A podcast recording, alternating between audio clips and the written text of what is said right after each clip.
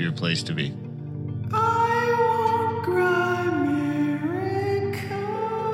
Maple syrup is the best. It's so Yeah. good. Oh.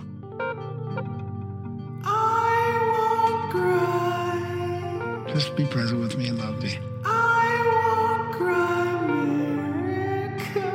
Wow. Wow. Wow. Wow. Wow. Wow. Wow. Wow. Wow. When they start doing this weird hello. Hello.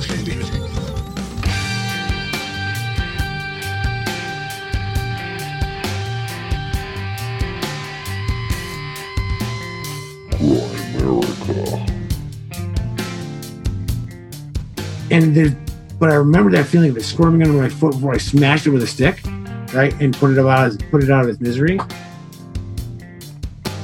And that's what I feel like it's like. I think that that's what all this is: is the snakes are squirming. Okay, guys, welcome back to the Grimerica Show. We are going to be chatting with friend of the show, Kris Barrett, a little bit later. Of course, Kris has been following the show for years, been in the chats for years. We've both talked to him several times on the telephone. He's always kind of looking out for our, our magical interests or our, I don't know, I guess he'll explain it better. Graham could probably explain it better. I've got everybody's favorite podcaster over here, uh, Graham Dunlop. How's it going, buddy? Not bad. Pretty good. Besides thinking that there's a massive crack through our reality right now. Through reality? I thought that storm was going to put a massive fucking crack through the studio. Yeah. Did you see that cloud? lightning, Yeah, lightning and thunder on the way over again. Now, when I see those clouds, I'm worried that we're about to get devastated by hail. Yeah. And I don't really give a fuck. I just don't want to deal with it. Like, I don't want to deal with my. I mean, if my truck got smashed up enough to be a write off and I could get a new one, that'd be okay. But even that sounds like a hassle. Yeah. Oh yeah, when there's like a thousand people in line to get your insurance coverage. Your rental car, Bad, yeah. we dodged a couple bullets there. Yeah. It's funny because I drove up, I went down Stony the other day. I went up and around, and on either side of Stony Trail up there, up, I think south you would be like Skyview Ranch. I don't know what the other side is, but it's just like pff, all the siding's gone on all the houses. Yeah, it's, just full unbelievable the disaster. It's, It's, unbelievable the disaster. I cannot believe how bad it got. I mean, now you know why the insurance companies, like we talked about a couple of years ago, were paying five million a year to go up and cloud seed that shit, and they There couldn't an- get up there in time. There was an article. COVID. Blame COVID. There was an yeah. There was Yeah. they were talking about the cloud seeding again all over the place because I heard from might have been attached. I heard from someone mention that the cloud seeders couldn't get out there in time. I'm like they're just like talking about the cloud seeders now. yeah. So the Like cloud not- seeders like must have been working from home. Yeah, trying to drive their drones into the clouds. Didn't work. Yeah, didn't work. We got fucking hammered. Yeah. And now you know why. Because, I mean, it was destroying windshields. I mean, that's like, I've heard of dents and, you know, where you can see little dents and your car looks like it's a little dented like a golf ball. This Omar's car got fucking destroyed. smashed. Like the windows destroyed. I mean, I can't believe it. Looked like it was in, Windshield, windows. looked like it was from Minneapolis. And then it's raining so hard it just fills up with water after that. Poor Kim's truck flooded out. Really? It filled Oh up my with God. water so high that it dumped into his air filter and filled up, which Oh sucks in down to where really? your spark plugs fire. Wow. So they had to pull out all the spark plugs, put a little fucking thing on the end of a shop vac, and stick it down all those and suck it up and Oh my God. take wow, out the oil terrible. pan and dump it all out of there, flush it out, fill it up. You got it running again. That's one So do people have a hard time getting this stuff through insurance or are they pretty easy with this? When, when something like this happens? You know, I've always, I guess I've always been lucky enough to dodge this shit. I've never had a hail claim. No, yeah, I know, but what from what you hear is is it pretty easy for people? I don't know. Yeah. Don't, I've never. I've, I haven't heard of any negative know, people saying that their insurance companies aren't. Um, yeah, I haven't heard a ton of feedback Yeah. that it's terrible to deal with. So I guess the worst would be if you didn't have insurance. But you kind of have to. I mean, we're pretty much forced to have insurance True. If you don't, if you get pulled over without it, you're in trouble. When the studio got smashed and shit, they were pretty good to deal with. Yeah. I mean, my truck's never really been the same. Kind of sucks. My truck's just never been the same Since since, it got, since it got fucking hammered. For what? That it- truck was your truck when when the Yeah. studio got smashed by the Mercedes. and they took it huh? for like two months, fixed it.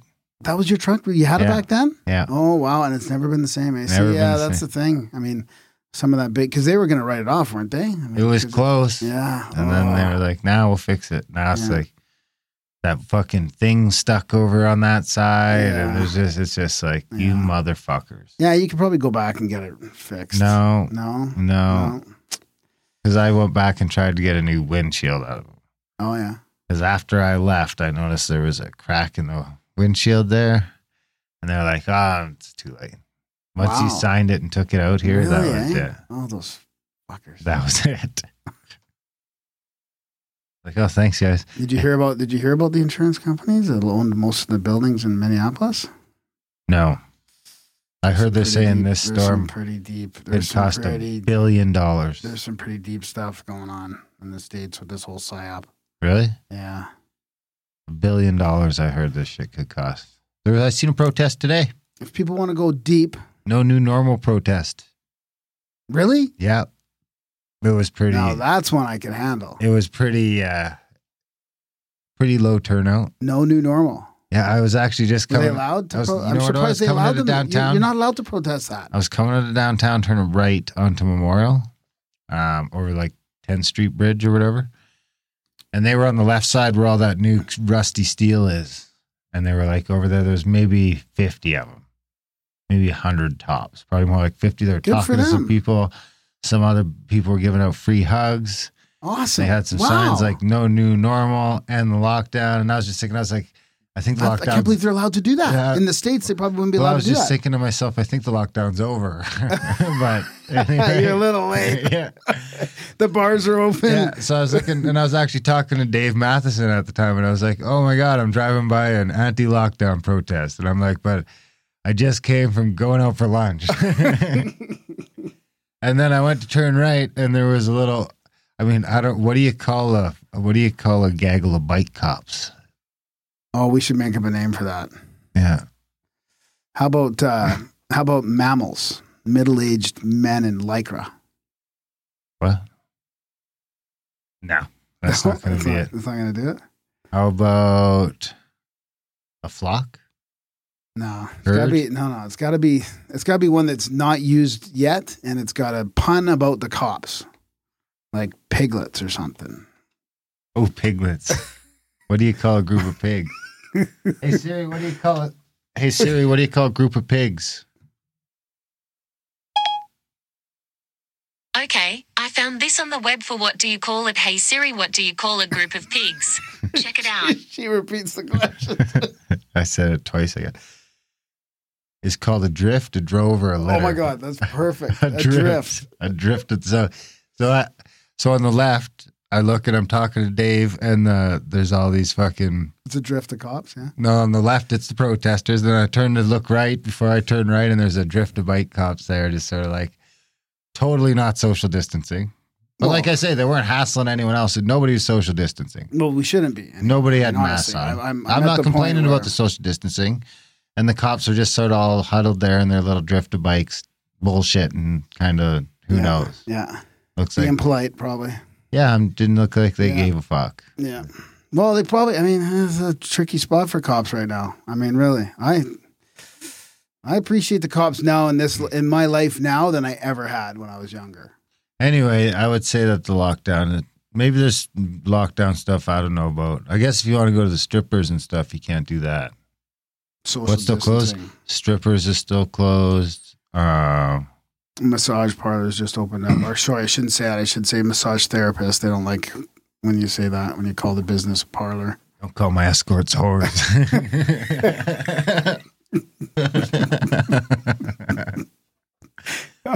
um, but I mean, we were down on 17th Ave Monday night. Went to another escape room. Cool. Got out. The one by the one by my the Oasis, Right by your old there. place. Yeah, it's in like the basement of that yeah the weird Oasis mall is thing. right near the Oasis. That's where I go. I don't know what the Oasis is. It's the It's- spa, the Egyptian I didn't realize spa. that shit was all attached on the inside. It's the Egyptian spa with the steam room and all that. And I called them. I said, "Do I have to wear a mask?" And they said, "Yes." I go, "Well, I'll tell you what. I'm going to be honest with you. I'm not coming in if I have to wear a mask. Exit I'll wait escape till, room. I'll wait till it's right next door to that. Yeah, I'll Did wait not till give a fuck. That's No great. mask. That's great. Because I said, what about the steam room? Is that open?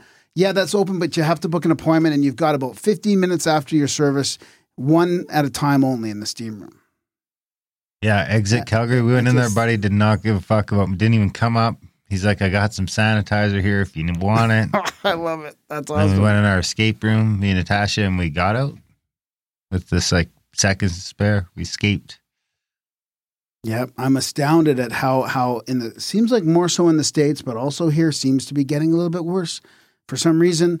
Even though this is going away, pretty much, I think. It's, yes, it's some still- places like when we drove home from there. Anyway, that was the point of the story. Is when we drove home from there. So I drove all the way up Seventeenth Ave to the end of it to like Yeah. the Saddle Dome to Yeah. to come back here, and they've taken over that lane of the street for people to walk on now, so that all the patios could be extended onto the full for sidewalk. social distancing. Yeah. Oh my god. But then when we drove down, I mean, it's just fucking pandemonium. Like it was packed, and it's a Monday night, and we we were just Really? like, oh yeah, I was just like, oh yeah, nobody gives a fuck. Like down on Seventeenth Ave, it was just like, and this is at like this is at there's probably I think we started at seven, so this is probably nine o'clock. By eleven o'clock, there's no, it's got to be fucking ludicrous. So So do- Friday, and then this was Monday, like Friday, Saturday must have been crazy down there. But what are the what are the politicians doing in the states and other areas when they're seeing this happening all over the world? I'm sure places are going back and people aren't dying like on the streets. I It's mean, not honestly, that when bad. I hear about So it now, they I say- forget it's a thing. But when they say that they can't even go hmm. outside without wearing a mask, Who have you heard that, these though? laws? Oh, like Cuomo and California. Yeah. yeah. What is happening? I don't know. I'm so unplugged from that shit. I'm happy. I know you're actually going down a different path right now. You're Completely. hunting. You're learning how to live on your own. I, I'm somewhat envious. Be the change. I'm trying to follow the pop culture and the, the politics of this a little bit, getting like super depressed some days, and I'm out. and you're out, and you're just learning how to skin a deer and make sausage and I'm way more and out than I've ever been. and I'm like, wait a second, we got to talk about this stuff. Things are going sideways. Not for me. They're going great. Yeah, I know. That's good. I got this thing full. I was gonna ask you today if you're using that last fridge, 'cause I might Well, I want can to help you out with that. fill the yeah. freezer up with shit. Yeah, I'll plug her in. I got a cup two deer last week. Good for you. littler ones, but I got them. The one kind of shot wrecked some of the front meat, but we made a bunch of sausage. We had a blast making sausage with the kids. stuff. Yeah, the kids are My learning how mom to was in town. too. We Like, made a bunch does- of sausage. What does your daughter think about the hunting thing and all that? I mean, she looks pretty. She looks pretty Yeah. having like a good She, time like- there with the gun. well, stuff. yeah, Madison's been hounding me to go. She wants to go, wants to go, and we kind of took her shooting and chased an antelope around a bit. And then the last one I got, I kind of took some pictures and I brought it home. And I, when I bring it home, it's still like, it's still the legs there with the hoof on it and stuff. Because I got like shells taken out of this fridge down here, so I can bring home the deer like that and throw them in there if I don't, if it's late, so I can butcher them in the morning. um, and then so then I had the the leg up there with the hoof on it, and she was like right in there. And she's like, nah, "I want to go. I want the whole thing. I want to go. I want to go shoot. wow. Be there for the shooting it." And I was like, "Well, I don't know if you're ready." And I had a picture of the last one we had, and she's like, "No, I'm ready. I'm ready. I'm ready." I was like, "All right." so we took her out. I took her out. Me and my buddy Nate took her out, and let her shoot the 22 a bit there. Do some target shooting. She's getting pretty good at shooting that and uh, then we got a deer and now she was right there we shot it she's like okay you can stay in the truck now if you want and she's like no i want to come so she wow, came and that's fantastic. we were teaching her how to track the blood trail and then she's and and then after i shot it again and we went to grab it i was like hey you sure you she's like no she came in and helped me drag it out of the bush Wow. and That's- then and then we took it threw it on the tailgate to find a field since the bear encounter a couple weeks ago your bear uh, encounter. yeah What? I didn't. I didn't we didn't we'll hear get to that this. later so so we went to a Do you bring bear spray with you? We have guns and we have bear spray too. Yes. Um. I'm So thinking about buying a knife. so we take this thing. I heard. so we take this thing. You could just borrow one of mine if you want. So we take this thing to a field where you know because the light's fading fast. So take it to a field so we're not in the bush and got a bit of view around you and stuff like that. oh, because you could be attacked by a Oh yeah. mm, fucking. So we go out there and cat- the lights cat. on and we're there So now we're like gutting it and quartering it and shit like that. And I'm like, okay, Madison, like now you can you can go in the truck if you want and go on your iPad or whatever. And she's like, no, she sat out there and watched the whole thing. Watched us. She's like, no, I want to watch the whole thing. That's awesome that she's just in the moment watching, learning, right? That's Yeah. fantastic. And then she fell asleep on the way home. And That's fantastic. Wow. then we made it into sausage and ground meat. We did all that together. We've been doing a bunch of pres- preserving together as a family. It's been a fun time. Yeah, good. Wow. Real homemaker Darren here. Yeah. I, oh, is it a homemaker? Is that the word? Sure. Yeah. Okay. Mr. Mom, Mr. Mom making Shooting deer. and preserving pickles and stuff. Making sausages is fun. Yeah. The first time I was trying to twist them as I go was kind of a disaster, but the second time you just fucking fill that thing out. So then you got just got a sausage that's like 16 feet long. It's crazy. And then what do you do? You like hang it back and forth over a, a rope or a string and I then had that, there that and, and until that it dries out. automatically gives And you then that. you start going through and like you learn the process of twisting it. You go one this way, one that way, one this way, one that way, and then I'll start cutting them off. Good job, buddy. Freeze them up. Yeah. Awesome. Bingo bango.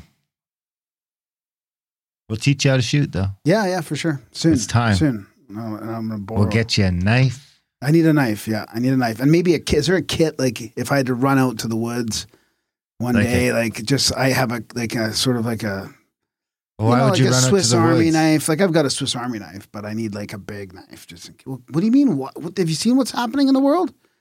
I mean, Yeah, we but I. I, think we should house. start being prepared. What I don't think I'm not leaving my house. you you were talking about moving to? If, if things Oh, went yeah, down, like you'd that, be out in northern I might do, Alberta, uh, do northern that, Ontario. but I'd probably still like live in a house when I got there, not in the bush. Well, you might not be able to. I mean, you ever seen Red Dawn? No, No, this is an '80s movie. I'm just kidding. Or we but have to live but I bush? should probably have an, an, an, an like an all-purpose big knife for stuff. That totally. You need Yeah. an array of knives not an array. I just want one. because you One want a short knife, short knife for skinning, gutting. Well, I got kitchen knives I can use. You want a longer knife for filleting and cutting up meat. Maybe a fish cutting knife. Yeah, maybe. I You don't seem like you might be a fisherman. know. Eh. You like I to eat fish. fish though. I used to eat more fish. Not as much Huh. anymore. I should probably actually more so. Anyways, I you just I don't know I'm what looking kind of for kit. Like you need just an- in case. What if a the, knife what and if a the, gun and some bullets. what if the power, if the, like you, I don't know. I don't know what it is, but you, what if you have to run to the woods? you, You want- need, you need you have something, a tent already? Yeah. Then you want like a little stove for sure. just a little like, just, a, do they have a little like box? you can of get now. stuff, You can get like a little single one. I mean, you know where you if you want to check, look for that kind of stuff, but it's kind of pricey.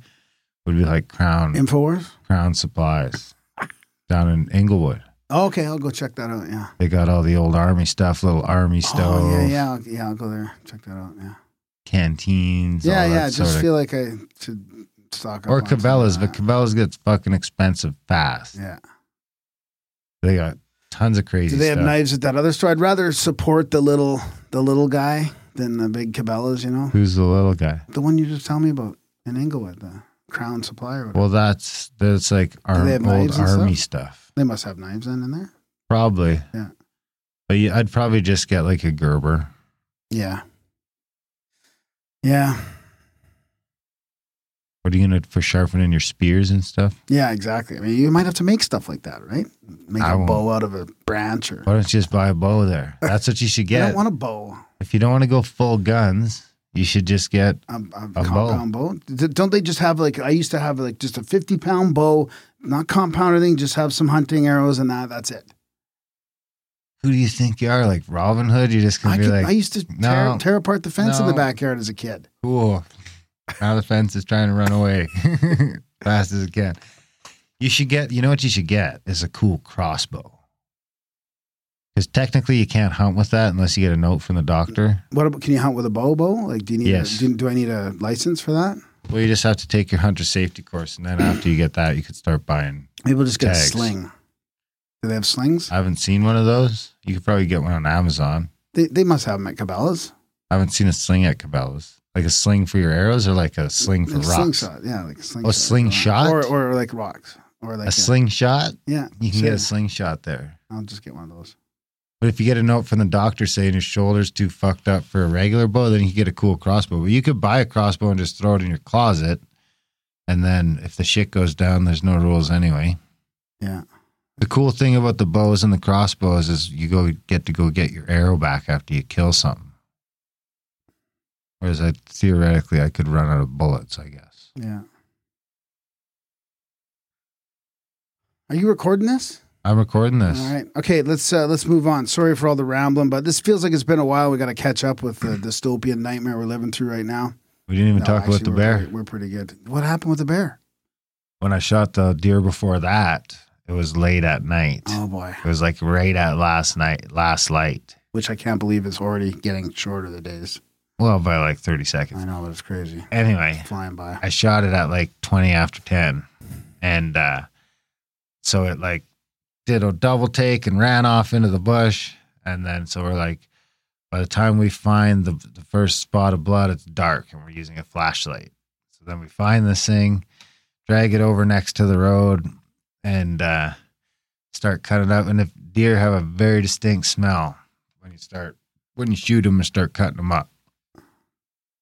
And all of a sudden we just hear something crunch, crunch, crunch through the bush behind Jeez, us. They're not even very silent. And I'm just thinking, like, okay, well, we just start yelling and it'll Did fuck you? off. Yeah, we're yelling and uh, we have guns just in case it's a person fucking around. Let them know that, you know, not a good time to fuck around. It just keeps coming crunch, crunch, crunch. So then I start honking the horn on the truck and flashing the lights. Beep, beep, beep, beep, beep. Just keeps coming crunch, crunch, crunch, crunch. So then we're like, got, And you could- we each got one still? hand on the deer, and we're like, no, it's pitch black. We're in the bush in the pitch black now at this point. New moon, dark sky. Because now it's 11. I think it was cloudy maybe, but it's like 11 o'clock and it's pitch black in the bush. And there's just something crunching, powering towards you through the trees. You just hear it crunching, getting closer. So now we've got like each of us have guns pointed into the bush at the sound while we're dragging the deer out backwards, loaded into the truck, and then drove 20 miles up the road. Got it there in a field, finished up. So it could have been a Sasquatch. So the, it could have been a Sasquatch. Well, you don't. How do you know it's a bear then? Could have been a cougar. Well, cougars No, have been silent. If right? it was wolves, the only other things it could have been was wolves or cougars, and they you don't you don't Mountain lion, maybe? hear those things coming. yeah, they're they're too silent, right? Yeah. Usually it's bears don't give a fuck. So we figure it was probably a grizzly bear. Yeah, he, they smell the fucking. They say grizzly bear can smell deer blood from three miles. Holy shit! Really? So this like, oh boy.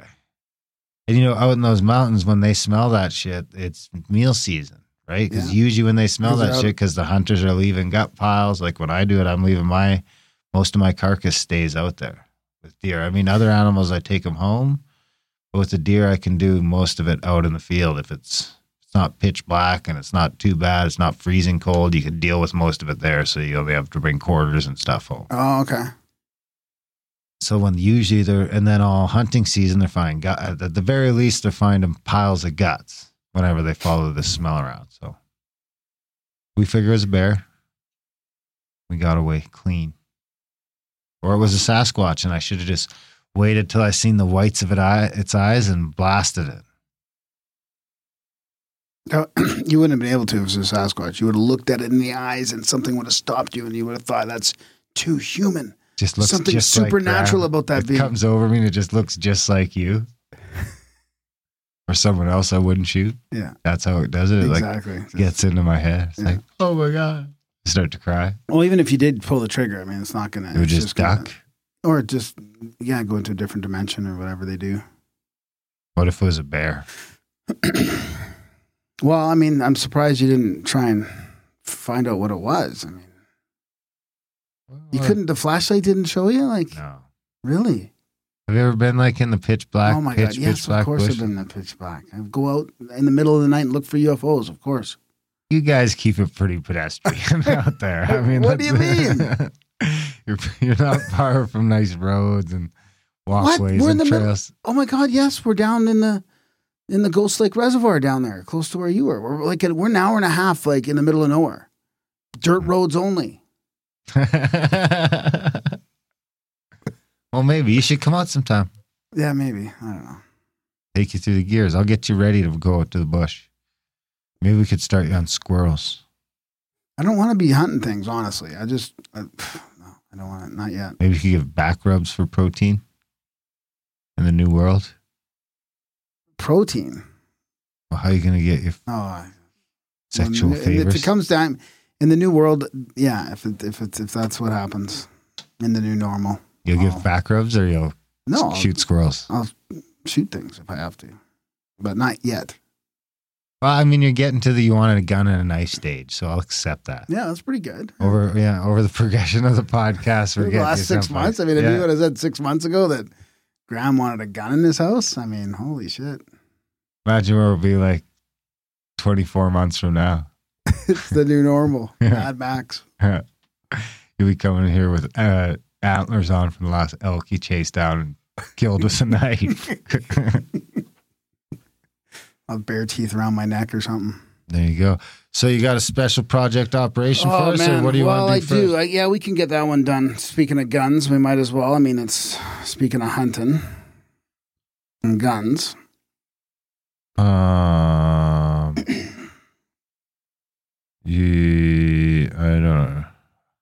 You're Speaking of hunting and guns, seems like a weird segue. It is, yeah. Oh, for crying out loud! Oh, crying out loud!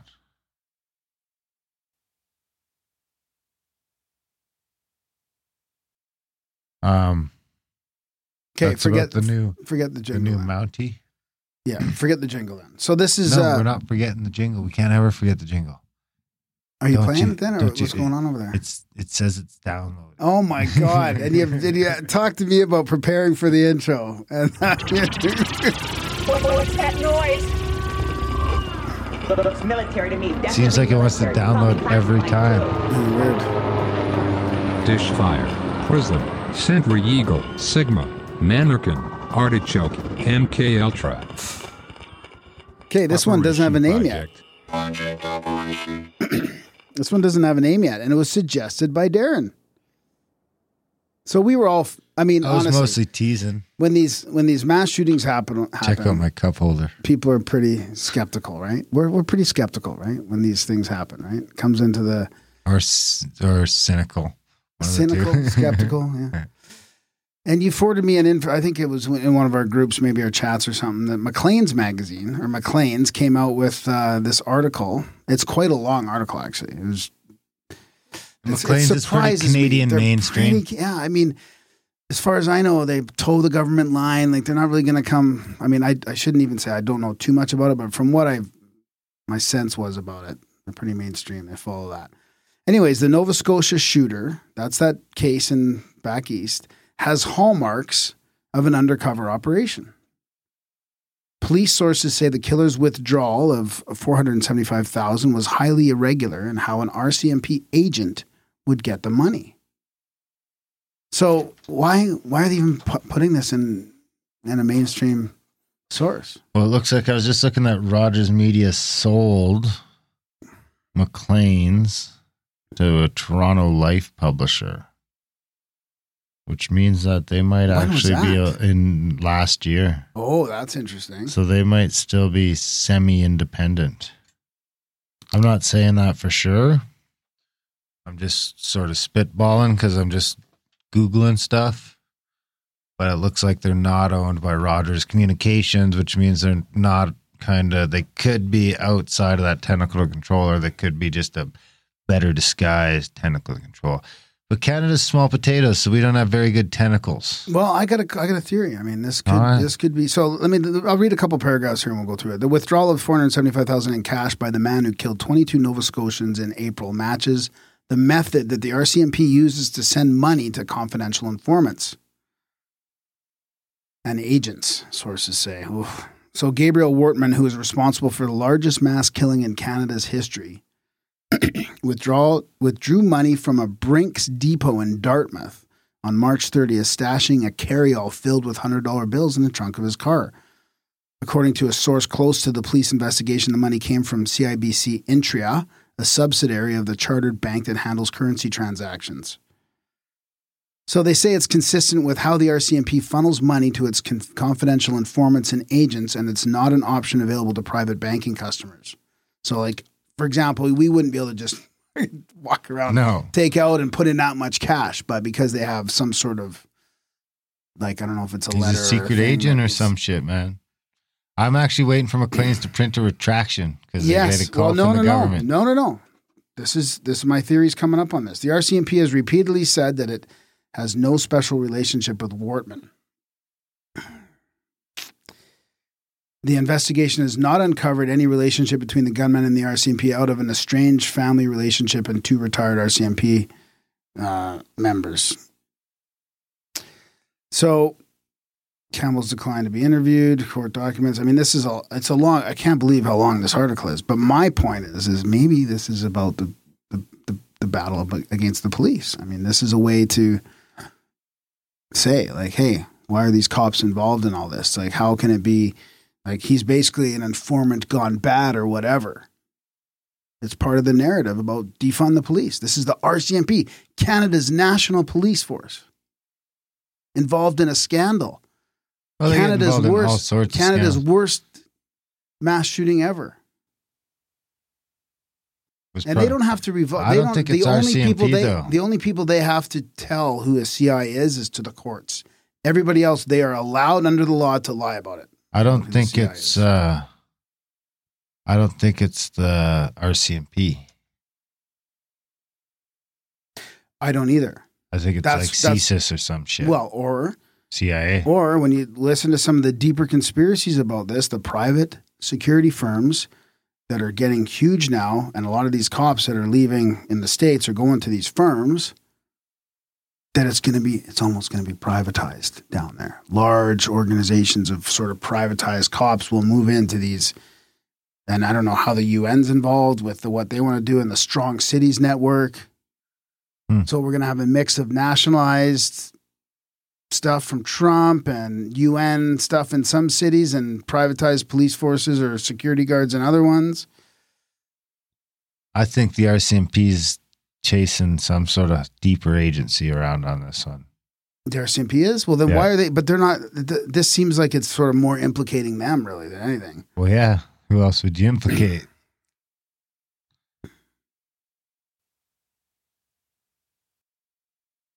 I don't think any journalist is going to come out and start accusing the government uh, or the the uh, you know the Canadian spy, whatever the fuck. What's CISA stand for? Canadian Secret Intelligence In- Corporation? No. Canadian Secret Intelligence stuff. whatever the fuck it is. that's pretty bad that we don't even know that. I did know it at one point. I'm sure we talked about it years ago, but We did. yeah. We used to. It's in there somewhere.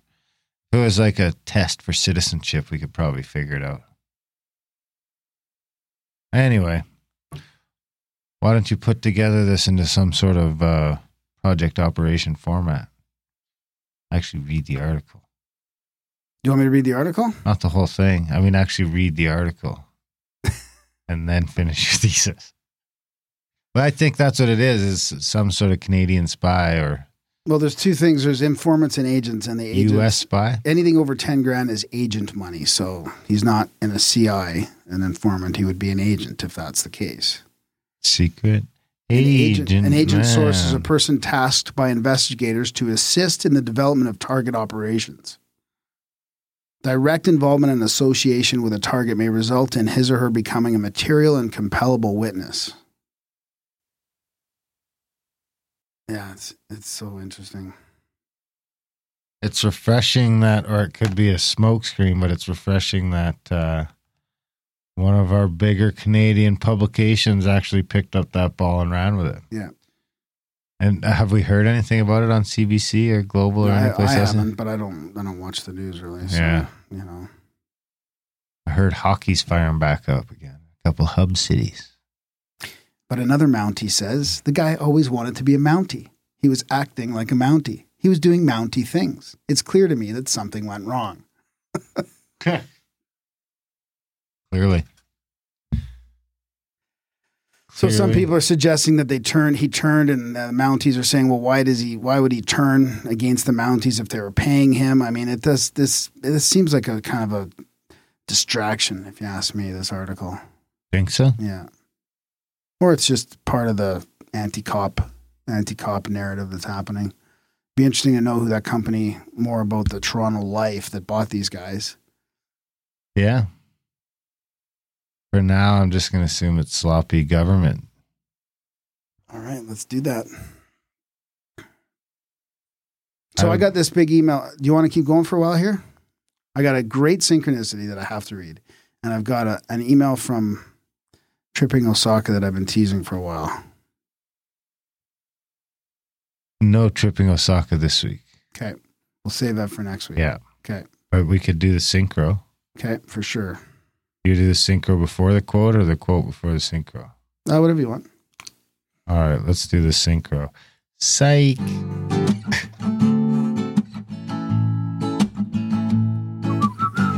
It's the profound quote of the week.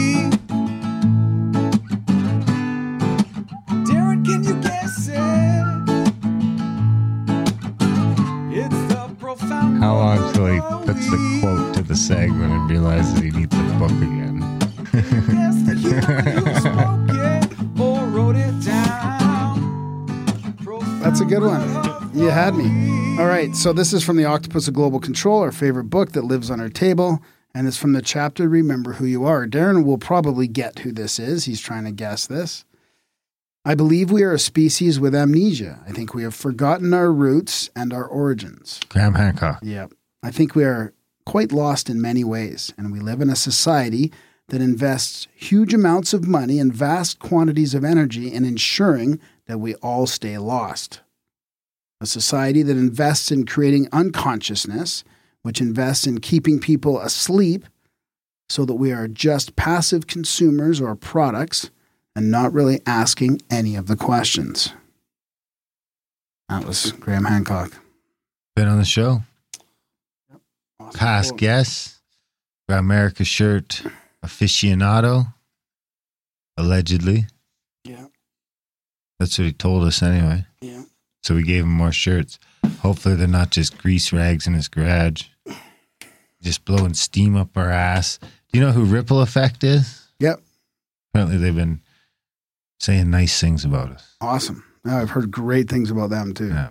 We might meet them soon, actually. Meet them? Yeah. Like real meet them or Uh, oh, Virtual meet. Virtual. Virtual. okay. Okay. Ready for the synchro?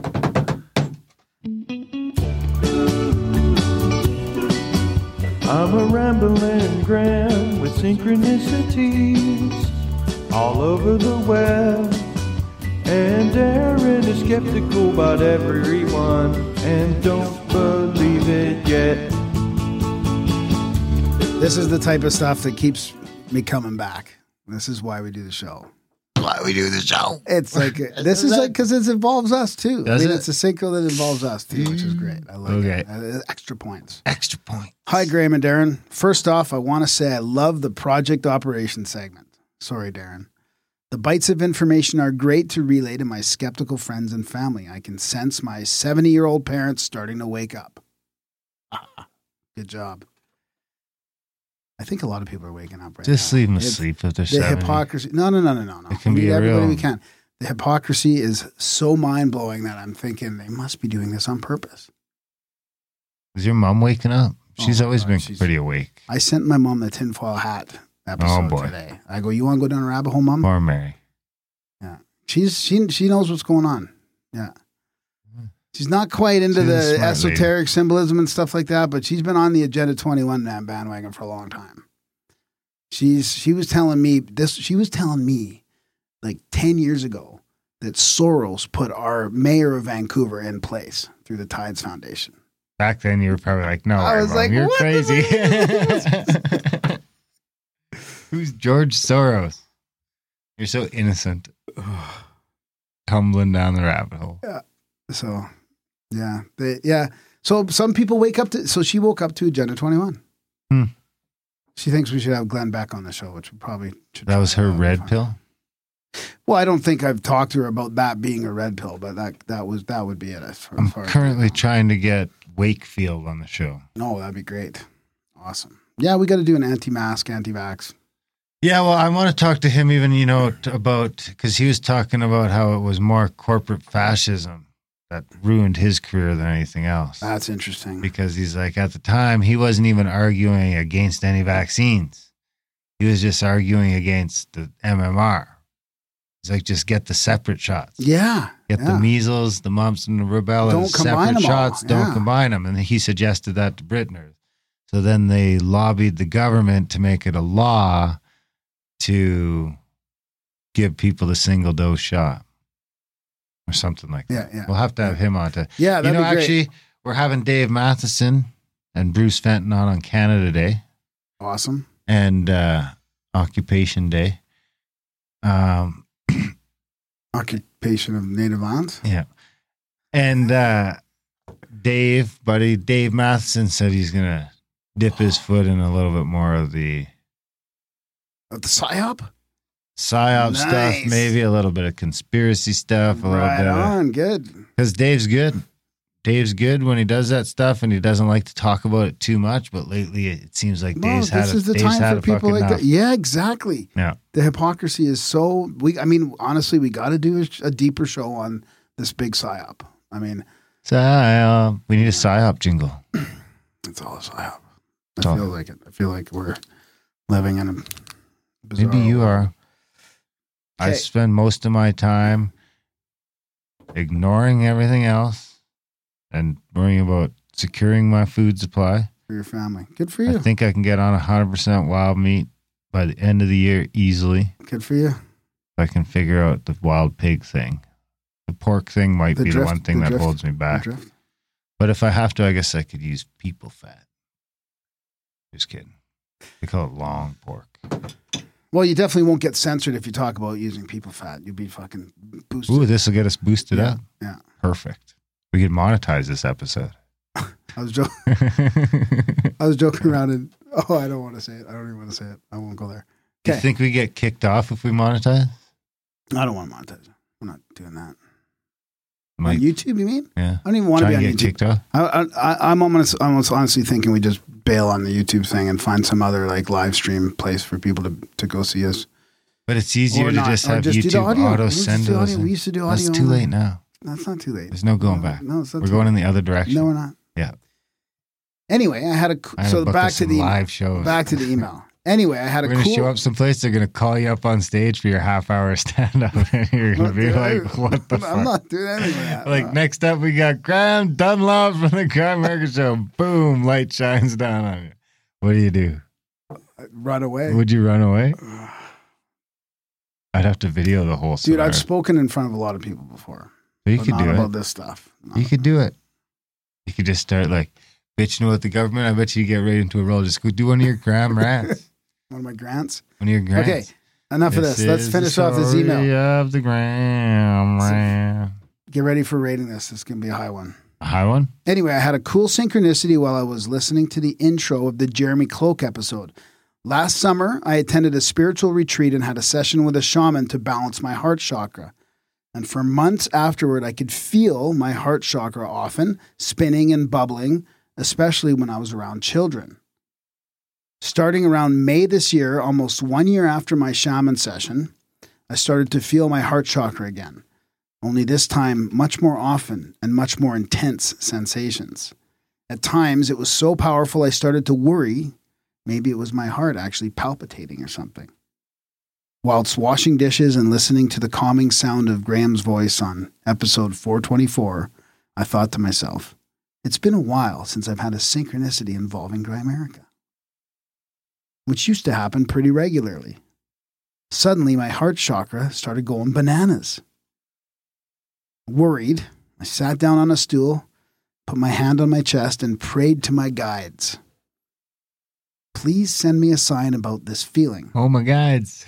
Is, is it my heart chakra? Or do I need to see a doctor?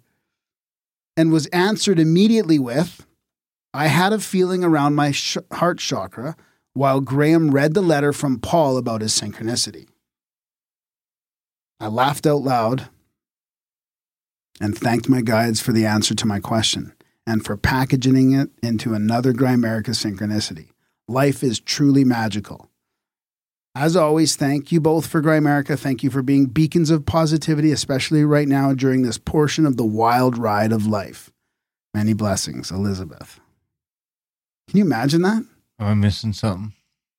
Don't even go there. What was the Paul synchro vote again? Oh my God. So I have to totally recollect the Paul synchro to get the synchro. no, no, you don't have to. It's already mind blowing as it is. So she's worrying about her heart chakra. yes. Worrying about her heart chakra. Or heart attack. Thinking about, well, I haven't had a Grimerica synchronicity in a while. hmm So she separates herself from her dishes and. She's Yeah. listening to the show. Listening to the show. Episode 424. Chances Soothing voice. Adair. through the roof. Compared to when she's not listening to the show. So she sits down and prays to her guides about what is going on. And I read the email. I had a feeling around my heart chakra from Paul at that same time. I mean, that's it's so It's was the email called? I had a feeling around my heart chakra. no, no. I was that's I was reading Paul's email, and that verse when she asked that question from her guides, I was reading the email out, and I said that I had a feeling around my heart chakra. Like, Oh, you said voice. that. Okay. Yeah. I thought she was having the feeling around her Oh heart my chakra. God, no, I it was was like, oh my God, this saying is it. all super It was subjective. me reading it from Paul's email. So Paul was, But it could have been you warning her to get her heart checked out. oh my God, no, nothing like that. No, it's You a sure? feeling around How my heart chakra. sure? It was an answer to the, it was a shocker. It was an answer about the shocker, not it being anything else. The shocker, chakra. the chakra. All right, seven point two. No, it's got to be more than that. It's, It involves us and our show. Oh, yeah. And, and the other, Right. another, it's a compound synchronicity. Seven point six two. Ah. I'd say it's at least 7.77. That would be more appropriate. Well, you should have been the synchro rating guy. you get to rate stuff sometimes. What did you rate again? We tried you rating on a few things, but you just weren't very good at it. You just want to give everything tens. Yeah, I'm pretty high rater. All right, let's wrap this thing up, it? I guess. Support eh? the show. Grimerica.ca Oh, yeah, we gotta do the slash support support. Um, of course, Graham's laptop finally shit the bed. Well, it didn't technically shit the bed. It just recorded an entire audiobook terribly. I needed to get it fit, replaced. Yeah. No. So we finally jumped off that cliff and got Grandma's new laptop, put a dent in our support for the month. So if you guys could help us out there, grimerica.ca slash support. We did we are still sort of trying to claw back those monthlies from all the drop offs we had during the COVID scare. Um we got a few of them back, but not all of them yet. So if you guys are working again, or maybe you just haven't got around to signing up for that monthly yet, if you are getting some value from the show, there's like 400 and some odd episodes out there now. There's another 50 or some in the in the black budget that will give you if you just ask for it, or if you donate, it'll automatically send it to you. You don't even have to ask for it. You just donate. Boom, a couple things happen, and magically you end up with the info that gets you those extra episodes. There's audio books in there, all sorts of fun stuff like that. Support the show, please. If you're getting some value from the show, adding a little value to your life, to your commute, your workout, whatever that may be, send a little value back our way. Grimerica.ca slash support. Or you can spam Graham. That that also helps. Yeah, send me your stories, synchronicities. I was actually setting up his email on his new computer today, new secondhand computer, because we had to get the one that actually has fucking ports in it. And uh, I noticed you didn't have much spam in there. No, I, need you I take to- care of my spam.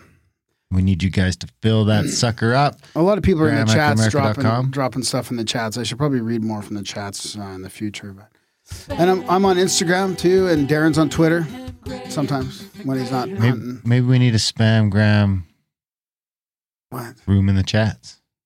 No, no, it's fine. There's too many rooms. I can't even find the rooms in the chat. There's like a hundred and something rooms in the chat. That's how it should be. I know. Like getting lost in a city. Can I can I say something before we go? No. Do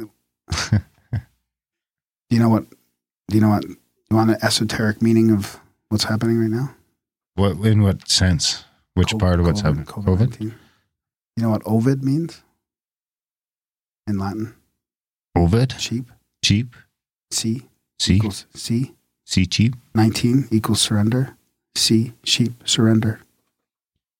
Oh. You get you're onto it. Yeah, crazy. I thought COVID was over. Over. Tell, tell the people down there in California that are forced to wear masks outside. Well, I feel terrible for the California. I mean, people. you're, you're, you've been in the bush here not wearing a mask, and meanwhile, people are forced to wear masks. I went to the escape room too. My sister was just telling me she couldn't go in a shoe store without a mask. Like, I said, don't know did you if I'm tell them that? Completely lucky, and I'm just walking into all the establishments that it's not a big deal, but I we're lucky. complain. We're lucky where we are. We're lucky where we live right now. We are really. I feel grateful about the freedom I feel where we live right now, yeah, definitely. and I feel. I guess that's part of my So you think I'll have to wear a mask at my massage?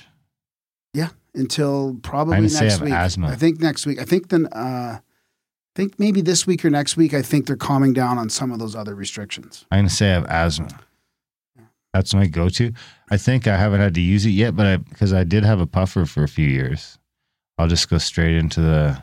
I got asthma. I think it'd kill me. Yeah, see, I'm more like I won't. I'll just tell them. I'll say until you, until you stop forcing people to wear masks, I'm not going to just buy your business. That's all. I'm not going to spend money here until you figure that out. All right. Hey, people have to know. People have to know that you know. If we get uh, 10 new supporters this week, I will uh, take videos of teaching ground to shoot and upload them to the YouTube channel. No, no, no, no, and and uh, and review the show too. We're trying to get up Oh, to yeah. a thousand reviews. We're trying to so, get up to a thousand ratings and reviews. We're up to like 900 or 899 or something like that by now. So we could use another 100 of those. Uh, grimerica.ca slash iTunes will get you right there if you're on any sort of those devices. That's really the only ones we're counting too. So but review the show wherever you can. I wonder if Android has found a way to get reviews into the iTunes. iTunes directory. Yeah. I don't know. This is an awesome chat with Kris. I meant to ask him. You know what I didn't ask him is I wanted to ask him about the difference between EMDR and tapping. I always I always forget the. Uh, I always get them mixed up. What's the one I have to listen to you do all the time when I'm editing your audiobooks? Uh, that's just cussing. ASMR. That's ASMR, not EMDR or tapping. All right, guys, enjoy the chat. Enjoy the show. enjoy the show. the chat. enjoy the chat. With enjoy the chat. Cross between show and chat. Yeah, I got Enjoy that. the chat. We got that. We With, with, that. did you? Yeah. Not everyone. Yeah, There's a couple people there that. that were like, "Is he calling the show chat?" enjoy the chat. Friend of the show, Christopher Barrett.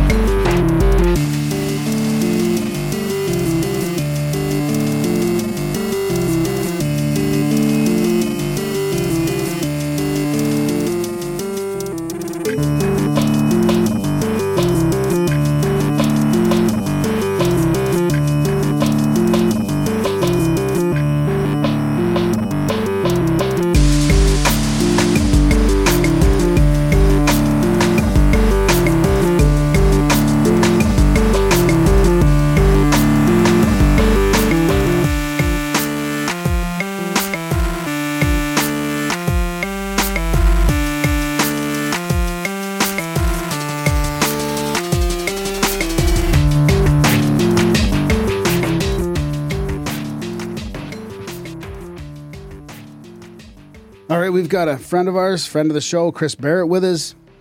He's uh, spent a lot of time in the chats. He's helped me out with a couple things for sure, and he's a wisdom tradition practitioner. Dabbles in the writing. He's an artist, bit of a magician, and uh, man, Kris, when we decided to have you on finally, because it's been a while, things have changed within the last two weeks intensely. I had a whole list of things here I wanted to talk about, which are all mostly irrelevant at this point. Well, I mean, I, yeah. I mean, I think I think it's the COVID thing, right? It'll come back, right? You there's going to be the the protesters that set up for the second wave, right? I'm I'm seeing pictures of people picking up tear gas or pepper gas canisters without a mask on. The thing's outgassing in their face, and they're looking where they're going to throw it, and they're able to throw it where they want to throw it. Like you can't do that. Like like if you're by, if you're right next to an outgassing tear gas canister, your eyes are closed you can't see, right? So it, it's it's Well, what, are you, what, are you, what are you saying? I'm worrying that they're aerosolizing something else other than tear gas. in the crowds. Oh, oh, that's interesting. Jesus, really? Yeah. eh? Yeah, because Yeah. it doesn't make sense. Like Yeah. these people, they're not reacting the way you would react from tear gas maple, mesa pepper spray. You can't hold on to a thing that's shooting it into your face. You just literally could not do it. It'd be like trying to hold on to. Well, what about the smoke bombs? Like there has been a, a couple mistakes where they've thrown tear gas instead of the smoke bombs. Oops. Yeah, I, I think they're aerosol. They're, they're, this is this is there's, this is the setup for stage two, and it's and Oh. it's a oh. way to, and it's a way to take out the unsavory people who are willing to fight the government and protest. Right? There's going to be a way. I, my guess is there's probably going to be a wave of deaths in a couple weeks, months. Wow. maybe not. I hope I'm wrong. I would I would be so happy to be wrong. And for this whole COVID thing, which was nonsense and ridiculous to begin with, other than it was a research virus that looks like it was developed in the Wuhan lab by Dr. Shi, because that just makes sense. If you read your papers, you can you used to be able to you probably could still with Duck DuckDuckGo or Start Page look up Yeah, yeah. like Dr. Shi S H I, that's the bat lady who was the Yeah, who worked for the those people, right?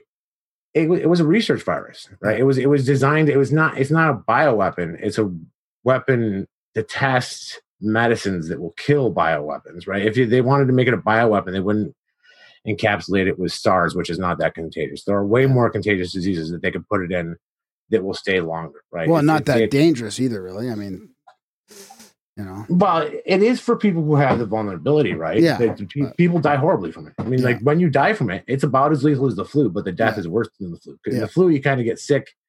I meant the percentage, though. I mean, you know, it, it, it does. It's it's horrible for that small percentage of people. But. Yeah, it's definitely overinflated. So speaking of trauma, then they had us all fucking quarantined and masked up and scared shitless of the death rate and all this stuff. You know, you, we want to talk about Four trauma. grams on the fence, Trauma. off the fence, on the fence. You know, being used as a control device, and I mean, Mhm. and now this. Well, yeah, yeah. I mean, it's, and it's so the the virus didn't work, right? People were like going out with their guns without face masks on and saying, "Yeah, you're not taking our guns, and you're not going to make us stay home," right? And so everybody's like, "Why are the why are those white guys doing it?" Which is funny because there were black guys in every one of those crowds, but they're just not shown on the video, right? There's there's a there was a picture of some white supremacists defending a guy's store that I just saw, and they crop out. It's the two guys on the on Oh, the and they crop the out, and there's two black guys on the right. Yeah. Yeah, Yeah. the two black guys on the right. You know what I mean? Like I know a lot of black gun owners, right? The black people own guns and they own them legally because it's a way to defend their right because they get oppressed. And I would, I, my guess is that it's it's it's at least legal gun ownership is probably as high among black people or higher than it is among white people in America, right? But they just don't talk about it because black people with guns get shot by cops, you know. So they they, they keep it on the down low. And I, I was actually surprised. I found this out recently from talking about the issue with my friends. They're like, "Well, we have guns, but if we brought them, we get shot." I'm like, "How do you know you get shot?" Right? If you if you say we're bringing our guns to the protest, and we're not gonna we're, we're bringing them as a as a as a way to show off our Second Amendment rights, right? And you went peacefully, right? And you used your gun to stop the people who want to throw bricks. Maybe you know. I mean, I I think I I I would I would I continue it. I'm my It's not a problem. risk I'd want to take. I'm surprised there's not more guns out at the at the actual riots themselves. oh, the that- guns that's coming. You think so? Because the Oh, guns yeah. do seem to be in the areas where people are protecting their property more so, and and Well, yeah. I mean, I think the thing is, is that like they're and they're setting it up, right? There's been like two or three black cops that were shot within the last couple days, right? Um, one was an ex-police chief who got shot, Yeah, started defending terrible, yeah. defending somebody's store, you know. But it, this is all it's all these like it's it's divide et impera, right? It's divide and rule, right? There was never conquer. That's that's a misquote of what he said. The quote is divide and rule, right? Like you can conquer people with just overwhelming force, but if you want to take those people and make them controllable, and you want to make them so that you can keep them so that they're not fighting you, you have to make them fight their neighbor, right? And that's it's it's the British policy in Africa. It goes all the way back to the Roman Empire.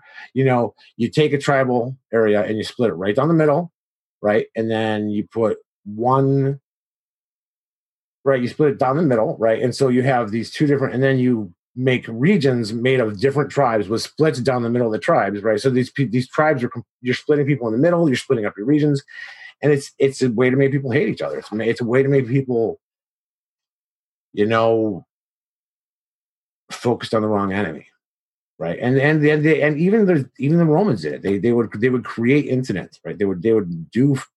We call them false flags, which is a it's a misunderstood term, right? But they would create incidents and blame it on another person, right? They they it's it's just being dirty. You know? Well, like like uh, Thaddeus said, it's just a lie. It's they, Yeah. they lie. They start wars based on lies, and call it false flag or whatever. But yeah, yeah, yeah. I was listening to Thaddeus, and I think I think he's I like I he's a he's a brilliant historian, but I don't I don't think he's right about the banks. I think he may yeah, be- me too. That's where that's where I disagree. I think he, too. I think he may be missing some stuff because if you look at the at the rise of the Rothschilds during the Napoleonic Empire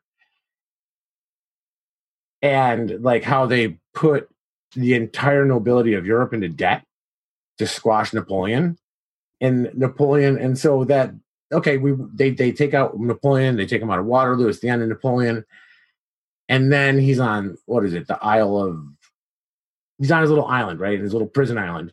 And somehow, right when the nobles are getting ready to shirk their debts, suddenly Napoleon has an army again, right? Like he gets out of his island because you know he got, he got out of jail, formed another army, and was going to take over Europe again, right up until the nobility started paying their debts again to the banks. So I mean, like there, it's it's interesting how that works, you know. And they and you def they definitely own the money both sides, you know, especially like the big central banks, which are, you know, what 13 20 6 4 or 5 families? Who knows how many people? They're the very the very top level of control. We don't know their names. We're not gonna know their names right? And they have everything. They have all the resources. Like the queen of england still owns canada and australia and the us got sold back to them in like 1913 you know like that family owns the english speaking world. You know they own the land that we're on. And so it's and there's somebody above her. There's somebody above them right calling the shots and i think i think it's and it, like i think that the idea of black nobility is real i've known some people that i'm pretty sure were right that um were you know fairly evil people who had just a ridiculous amount of money like i was sort of a when i lived in san francisco i was a combat butler sort of for a guy who had more money than God. He was like this 19 year old kid, and he, he had like a floor of an apartment building on Hayes Street in San Francisco. And his dad was a he supplied all the heroin to several major European cities. He was the guy that all the heroin went through, right? And they they had a noble name, right? It was associated with planets. They were a really old family. They were probably going back to the Merovingians. And like he was like they wanted him to sacrifice a kid, you know, like I, I became friends with him because of that. You know, I became friends with this guy because this girl that I had a crush on. It's super complicated. It's a long story, but basically they wanted this guy to sacrifice a kid, and he became friends with me because I was stupid and naive. I'm like, well, I'll fuck it. I'll fight him with you. Like, don't do it.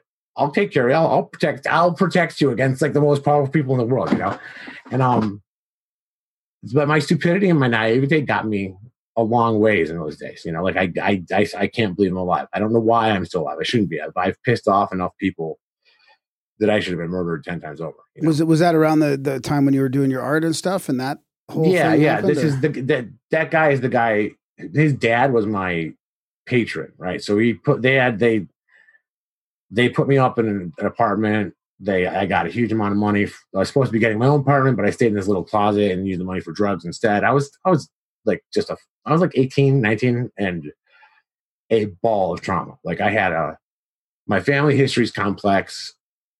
I was horribly abused at a really young age and um I was just literally I was the trauma, right? I was a different person and I I I was a dissociative asshole, right? I was which you know we we, we romanticize that by calling them berserkers, right? Because berserkers are just people who dissociate in battle, right? Because they don't and if you're dissociated, if you're outside your body, doesn't matter if you get your finger chopped off, doesn't matter if you get your arm broken, you're not going to notice because you're not really there and something else it is either some primal survival mechanism or I think it's actually a, another thing is sort of helping you out and running the show. It seems like there are these Like engineered trauma in a way. Yeah, yeah. So, so what, like what, what we were going to talk about is trauma, right? And so, I'm I'm a very gestalt person. I and I think in these really complicated webs. So if I get off track, lost me on it. So it's also the other thing that probably saved me is that I met this my my mentor who was a shaman, um, and I was working for an environmental legislation company, going door to door, getting environmental legislation passed, right? Getting signatures for it, raising money. Um, it was a political action committee, and I met my mentor teacher who was a he was a Sami shaman, like from like Finland or like somewhere up there in the north where they practiced actual shamanism, who came to America by way of South Africa, and he was a surfer. And what he did is he had surfed. Um, he just decided he never wanted to be in the snow ever again, and so he followed the weather and he followed the waves. Um, for the 20 years previous to when I met him, and he had studied with like famous shamans from Africa, Peru, Central America, uh, some Chinese shamans. He studied all. He lived in Mongolia, and he he had to pick. He had like proof and pictures to back it up, right? Like there's I, he had some pictures. There's this one picture where he's surrounded by savannah, right? Savannah, grasslands as far as you can see, mountains in the distance, and he's got three cheetahs. Like one's got its paw on his shoulder, and one has its arm. He's got one. He's got one in the headlock, and the other one has its head in his lap. Like he's that dude. And the reason I met him and started talking to him is because the way it worked, we get dropped off in these neighborhoods, and we'd spend four hours walking around the neighborhood talking to people, and then we'd meet back, and the van would pick us up at the the, the meetup point, and we often got dropped off in the same place. And he would always be done early. He'd always have like envelopes full of cash and checks. Like he was so good at his job. And also we'd have he was like Snow White. He'd have like one time I walked up and he had like a raccoon and some stray cats and a dog and there was like a raven sitting on the mailbox and he had like this wounded robin in his hand. Like literally this dude is like surrounded by these wild these, it doesn't make sense. Like these wild animals. I'm like, how do you do that? Like, I'm like, I'm like, I'm like, what's up with this? He, I'm like, why, why do the animals like you? He's like, well, he, he, and he said, I know they know I'm not going to harm them, and I just talked to them, and I talked to the to their spirit, and I didn't really know what that meant, and I, I'm like, well, can you teach me how to do that, right? And um, we spent a lot of time together over the next like year or so, and um,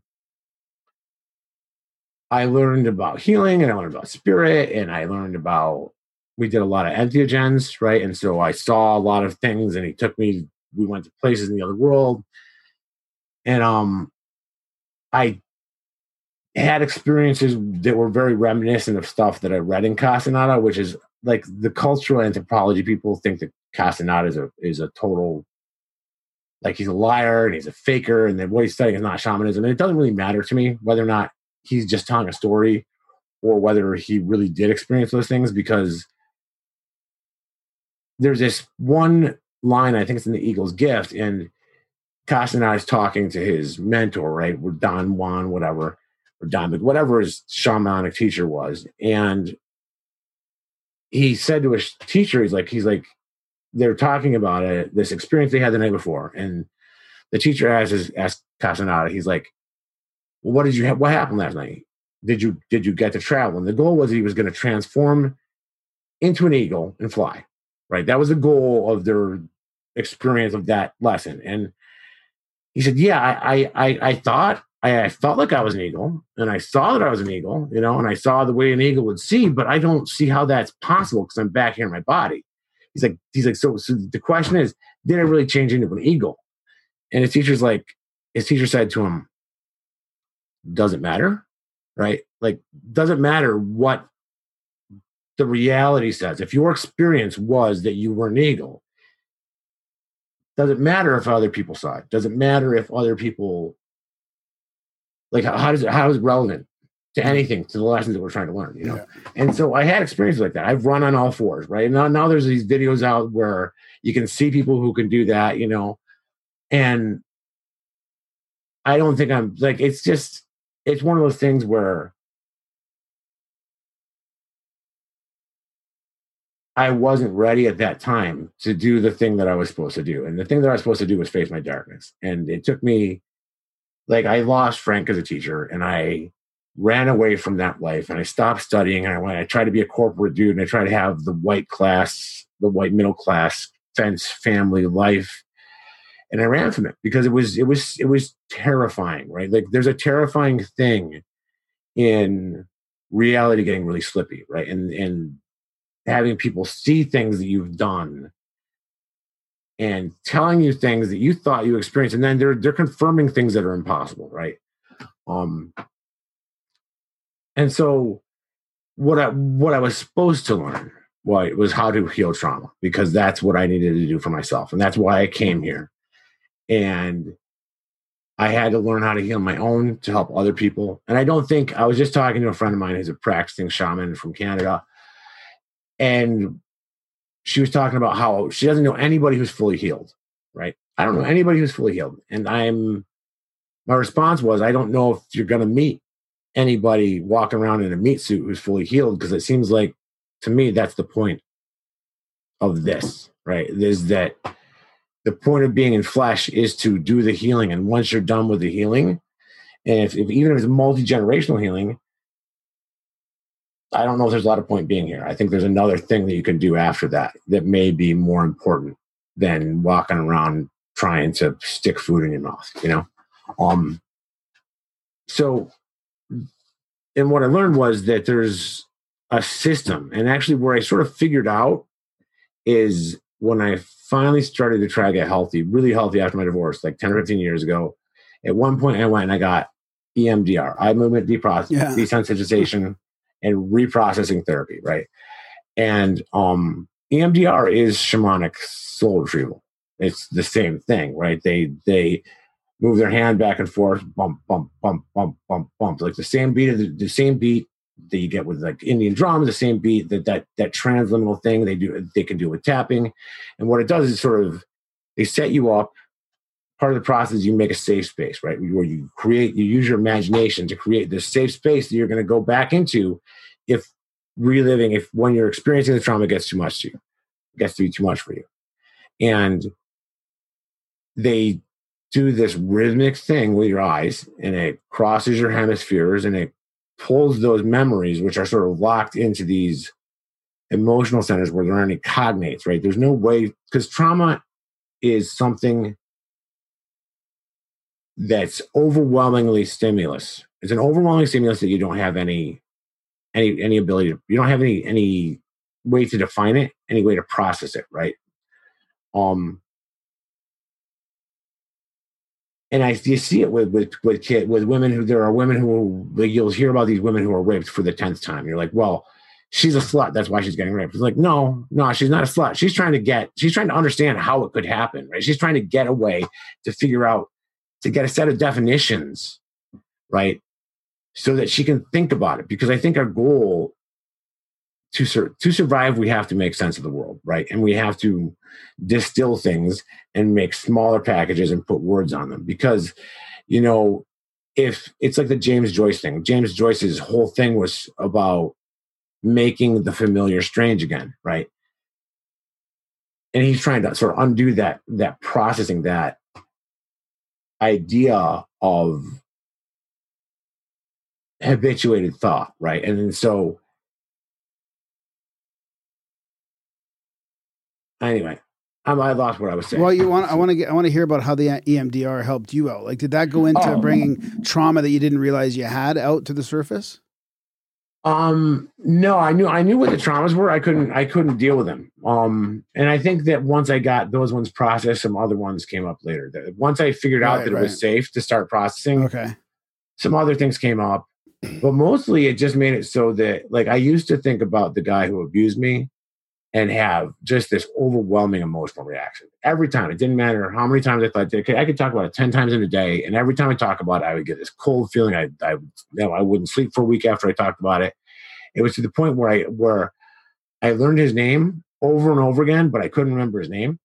Right. I knew what he looked like. I knew where he was. I'd see him in the home, in my, in my hometown, but I couldn't remember this guy's name. And you think, you know, because I was taken overnight when I was a kid, right? And this guy abducted me, and I don't know how no one knew that it happened, right? It makes no sense, other than that, my parents were horrible people. They were bad parents. They were drunks, and they probably just didn't know. And he abused me like sexually overnight for a good 12 hours straight, as brutal as you can imagine. And when I used to talk about it, I would get sick. I would get, I would feel the emotions of it again, you know. And what it does is, is it just takes it made it a thing that happened. It's not any different. There's no emotions wrapped up in that, right? I can talk about it now and not experience it, not have to mm-hmm. get, not feel shame and guilt and disgust and all the horrible things that people who've been abused feel, right? Because they they internalize it into their identity. And so the EMDR helps with that, right? And so I learned and I started thinking more about it as I was going through it, I'm like, this seems really familiar. Like, because I, I have this amazing counselor who I still see and I still talk to, and um, and it turns out it's it's like the I think it's Michael Harner, right? There's the the big shamanic healing guy who's all about soul retrieval, right? You can look him up. He's a shamanic drumming guy. He's one of the famous. Can't even remember the name of his book. Anyway, so this guy is a famous like academic who brought shamanism back to the West and wrote about it. And it's just so in the psychological view, the way you, you look at it, what you're doing is you're putting cognates, you're making these sort of, you're taking parts of the memory that's isolated and you're associating it into different parts of your brain and removing it from the emotional centers so that you can think about it and you have words to think about it and you have ways to think about it without it being present because there's a weird thing with trauma where it's always happening, right? Trauma, people who've been severely traumatized are always in that moment. There's a part of them that is stuck there. And when they think about it, and it's weird because time gets very strange for like if you want to look at like sort of David Lynch, his the work of David Lynch with his Black Lodge and all that, like his really creepy work is a is for me the thing that really sort of made me look at it. Every time I watch a David Lynch movie, I had to reprocess. Mm. So, in the shamanic soul retrieval is so you're putting in the psychological view, you're putting cognates on it, you're putting ways to think about it rationally, you're bringing it out of the emotional centers into the rational centers of your brain, so you can think about it and talk about it and heal, right? And EMDR is amazing. Like it is the most effective therapy with that's accepted within the within Western medicine Right. for trauma. And the reason it's effective is because it is a ten thousand year old shamanic tradition, right? It's it is soul retrieval, and so when you're doing shamanic soul retrieval, it's the same thing, right? You will talk to your shaman about what you want to talk about, and he'll talk to you about what you're going to experience, and he's going to talk to you about your experience of the dream and the world and like where your safe place is because for people who walk with a foot in both worlds, the imaginal is as real as, you know, this desk, you know. And so it's all the same, right? And so this old tradition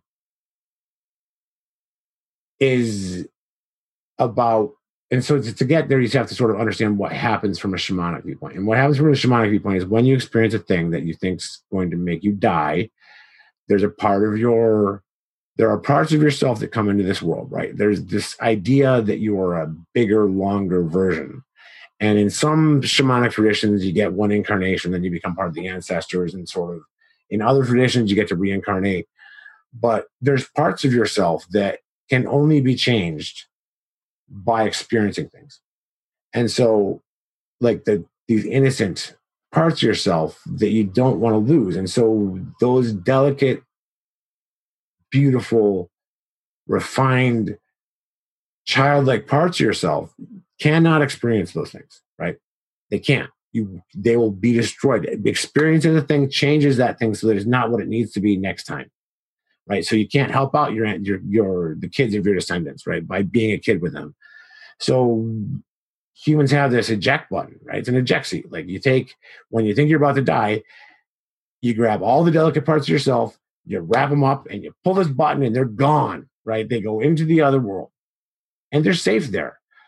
The problem is it's because it happens so fast, it rips big, huge holes in your light body, and then you're out, you're sort of outgassing your life energy in a way that's not natural. And then what happens is because there are predators, parasites in this other world, right? They latch onto you, right? And so Jung talked about this with addiction. Um, this is the, that's the cunning, baffling, powerful part of recovery, right? Of of fighting addiction is that addiction is caused by trauma. It always is, right? There's always a trauma at the root. And the thing is, is like you'll see like these like rich kids from the good side of town who had nothing happen in their life trauma is personal you know so it doesn't matter like like that you have some people who watched their dad get shot in the face and are totally functional normal human beings and some people like their dog died and that was enough to make them a crackhead for life it doesn't matter. It's it has to do with the personal experience and how where you are and if you're ready to have that and how suddenly it happens right? So you lose these parts of yourself and shamanic soul retrieval is in a nutshell you do some work with a shaman or with your spiritual practitioner. They you can use entheogens you can use drums you can use anything you, you go with them into the into the other world. They help you call for that part of you walk right to the edge of it. They help you call for that part of yourself. It comes back and it attaches to you, right? And the shaman and in all healing rituals and including EMDR, right? There's this process before that of cleansing, of preparation of who you are, right? So you have to be ready for it. So you're trying to sort of starve the things that are feeding on you before you get back that part of yourself. But it's like it's like magnets, right? When that part gets close enough to you, it, it zooms in. And what you want to make sure it doesn't happen is you don't get some shadow trapped in between the parts of yourself, right? and shadow work helps with that. And so once the and the reason we need shamans and, and wisdom practitioners and people who work with spiritual entities, right? Because there are I have spirits that I work with, right? I have things that I believe are real, right? That have non-humanoid forms that are like predators. And so when I help people with their healing, what those things do and they're they're scary like they could be scary looking right because like you don't want to run into a bear in the woods a bear is scary but if you, you have a bear who's a spirit helper it's a good thing right and those other spirits who are our helpers in these other realms what they need to do is they need to eat right? They eat they and they're bound to you. They're normally part of your lineage or part of your tradition. They come with you into this world. They walk with you. Shamans are predetermined right? The people who are really skilled at this and who can do it, it's a predetermined thing. Everybody can do some sort of healing, but if you don't have the right spirit helpers or you don't get them, you're not going to be able to do the final stage for the person who's doing their healing. Because what happens is when that body part reconnects, all this shadow, all these sh- all these connections, like these tentacly worm, I can't just. It's an extra dimensional thing, so trying to use words to describe it doesn't really work. But this darkness is right next to them now, but not part of them. And it's pissed off because it's been feeding on them. And what the shaman's helper spirit's job is to do is to eat that shadow? Because they they they live off spiritual energy, right? So they they zoom in and they eat it, right? They they consume it. And the interesting thing is, and sort of why we have so many really broken outcasts in our societies, is if you're not feeding, if you will come into this world with those spirits and you don't feed them by healing people and having your spirit helpers eat their shadow, they'll eat you, right? Shaman, sickness is a thing. People who are supposed to be practicing healing get ill and eventually will kill themselves through illness if they're not feeding their spirits because those spirits come in, their job is to be fed darkness and the sickness of people, right? Because that's that's it's like coffee, right? Coffee's bitter, but it, it it's it's just what they eat, you know? And so if you're not getting that, if they're not getting that sustenance, they'll turn to the person that they that, that they have permission to be with and they'll eat them. And that's why you see autoimmune diseases so frequently among shamanic practitioners, right? Like there's a thing, right, where they make themselves sick to heal themselves and their spirits are sort of eating them and they will eventually kill them you know i mean or and like it can happen from autoimmune it can be mental illness and what's what's amazing to me is that when you work with people in this practice you can take people who've been dysfunctional their whole life. You do a couple weeks worth of spiritual work and then do a soul retrieval and they'll be functional and they'll be happy and they'll feel a, a range of emotions whereas before their life was literally just extremes they'll start getting a, a wider range of emotions. But we don't know how to heal that. We're, we're slowly starting to and it's coming to the fore and there are more and more practitioners all the time right? But you have to look at the the overarching structures that control the world which are these mental structures which sort of brings me to what they're doing now with covid and with these riots and with the piles of bricks. Because they at some point and i think it was early in the 20th century we got the technology to create traumas that were so overwhelming to a population that we wanted to control that we could just install we could install whatever we wanted to. Yeah. and when i say we i mean the united states government and its old tradition of satanic worship right? This is, this is- and these are these these are the same old families. I'm not going to get into this conspiracy about it but it's the same energies that are going back to roman times right? Like the mithras cults um saturn cults like it's and it's all It wasn't the Like, it- Saturn thing yesterday. Wasn't there something to do with Saturn Well, yesterday? the and the people are saying that the black blackout was like the, yeah, the I black feel like Kris is the guy to ask the about black that. cubes were a symbolism of that. in a Is that way. true, Kris? what black cubes Yeah. Were, I don't know. Were you familiar with the social media blackout yesterday? It was kind oh, of blackout blackout tuesday yeah, blackout Tuesday. Yeah, yeah that's i don't people think that people are talking I- about those are black squares, like For you know, Saturn something, yeah. black cubes, kind of. maybe maybe i i don't know. I think i think it's mostly about trying to educate people white people about how much worse black americans have than they do. And they do right? Like white privilege is a real thing. And it's not the thing that they want it to be right? Like it's not it, it- it's it's easily like i didn't get it until i was in like my late 20s right black people in america aren't allowed to drive nice cars in any neighborhood that's not a ghetto. Right? Well, they're not now. They're not allowed to drive nice cars because if they drive nice cars, they're going to get pulled over once a month at least for no reason, right? And I know this, and I I had friends like I like I I one of my best friends growing up was a black kid, right? Like he literally two doors over. I didn't know it until I was working in tech, and I one of the kids I went to high school with was working with me, and he had this pimped out like those are his words, Taurus SHO, right? It was like had like the spinner rims and all that. Like he he spent a lot of money on his car, but he wouldn't. He got. I'd be like, "Well, come out to Brockport and meet with me." He's like, "No, dude, you got to come to the city." I'm like, "Why?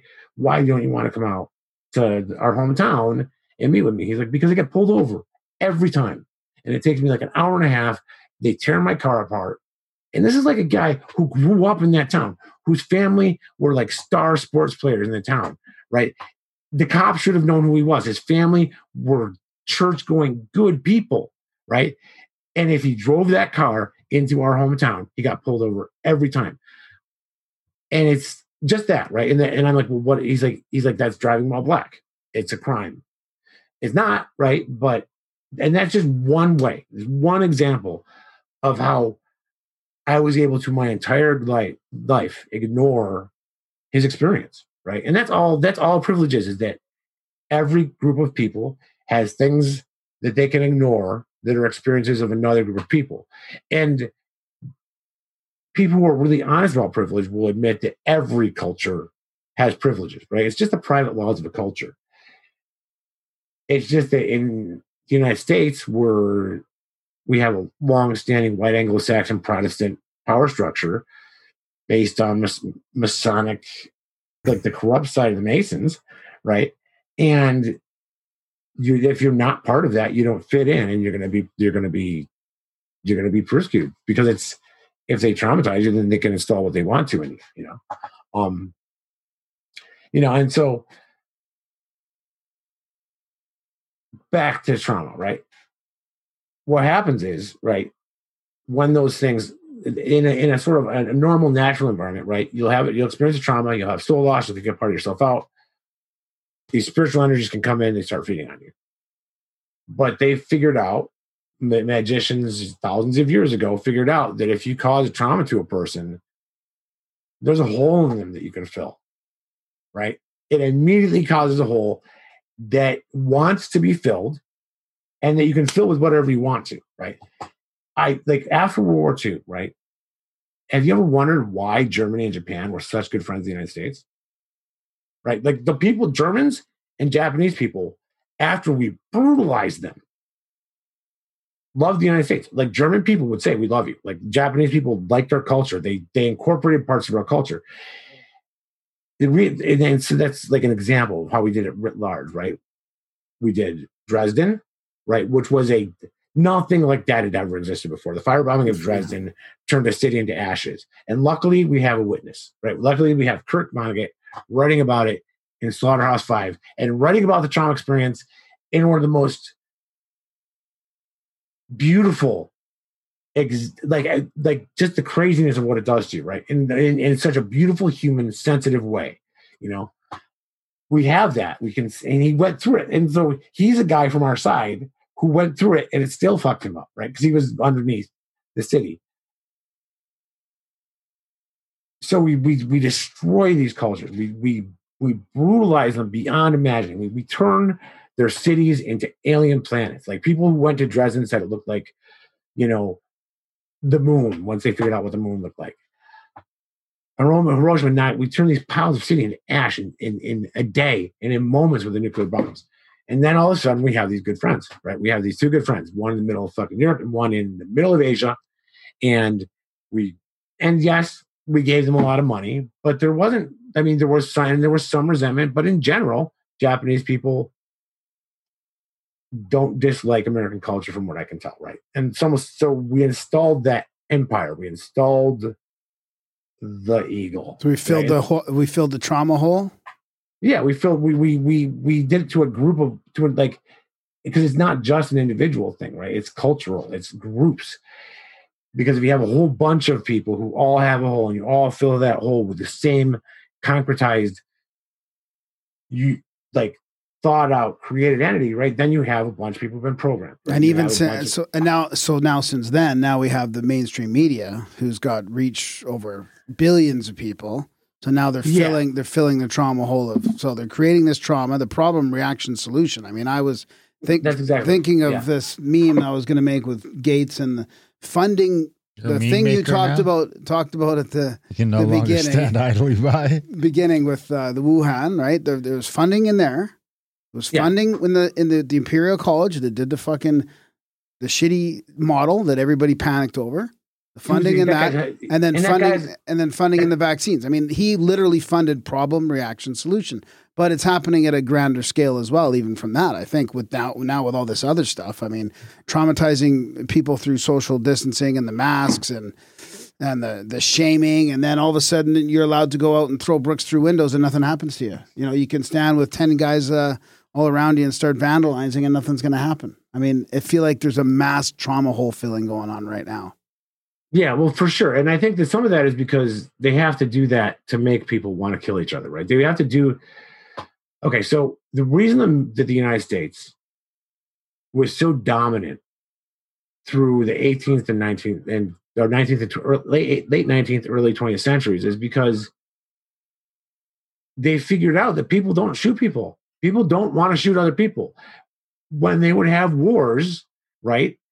People and they people were honest about it. They're like, "Nah, I shot at the tree. I didn't want to shoot a human being. I didn't care." right. Like, Like I- this I is did from not- World War One mainly, or does this go back to the Civil War too? I think I think they started figuring out the Civil War. And I think the Civil War may have been a way to figure out how to be better at war. But like we we're the first people. Like there's those shooting targets, right?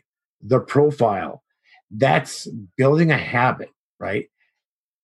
And habits are how they control us, right? Your your habituated mind is where all the sickness lives, right? And it's why so like we started training our troops to shoot at not people and we didn't have them stabbing things that were dressed up like straw men. We just made outlines, right?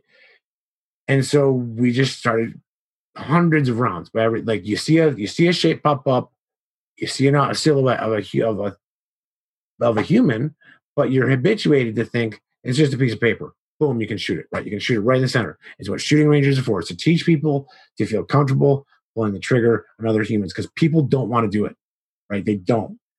And so the reason the United States was so dominant is because we knew that, right? And we knew about trauma, right? Because if you look at the CS gas, like part of our another place where you can see installing a, like a, a group mind into an individual is like in our military training in the United States, right? I didn't talk about this. I talked about this before the show, right? Yep, yep.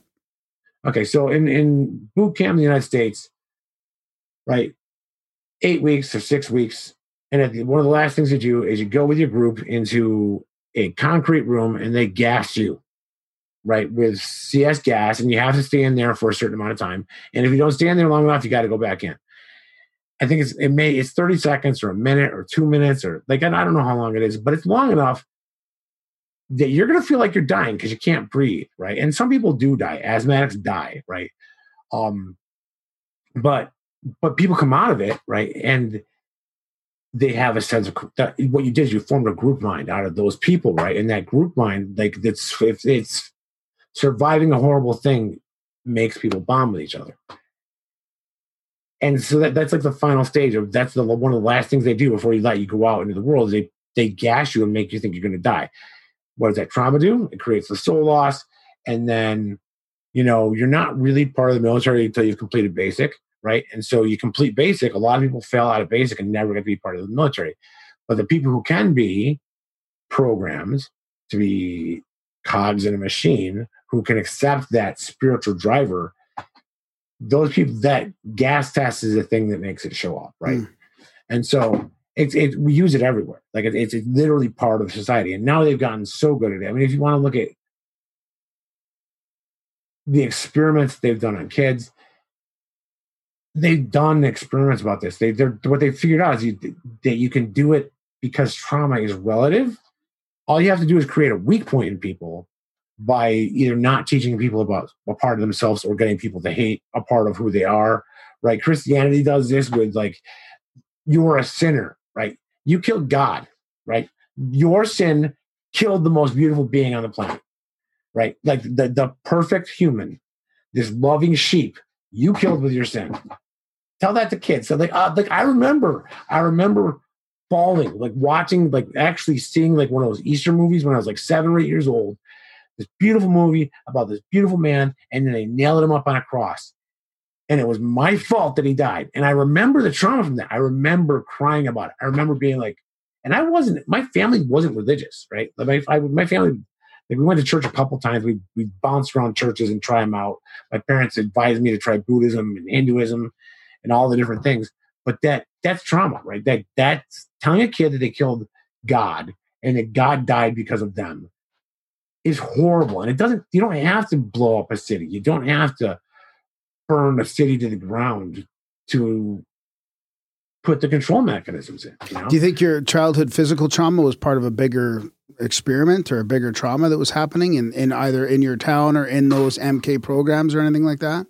Yeah, for sure. I think I think that there's I've been doing more research on it and I'm not quite ready to talk about it completely. But yeah, there's there's definitely they've been running experiments on kids in the United States or they did from the 80s to the from the 70s in the 70s and 80s for sure and we know that before that they were researching radiation and the place that i was that it likely happened to me is a place where they were doing plutonium experiments 10 years earlier they were taking kids and injecting them with plutonium until they died Wow. you know so um and i just found that out recently. And i i also found out that they most colleges have like an internal review board but the college that this happened at doesn't have one anymore because they had to fire all of them because they never and they did they, they got rid of it in 1990 like 1990 like after i graduated from high school they they decided that this internal review board had to go away.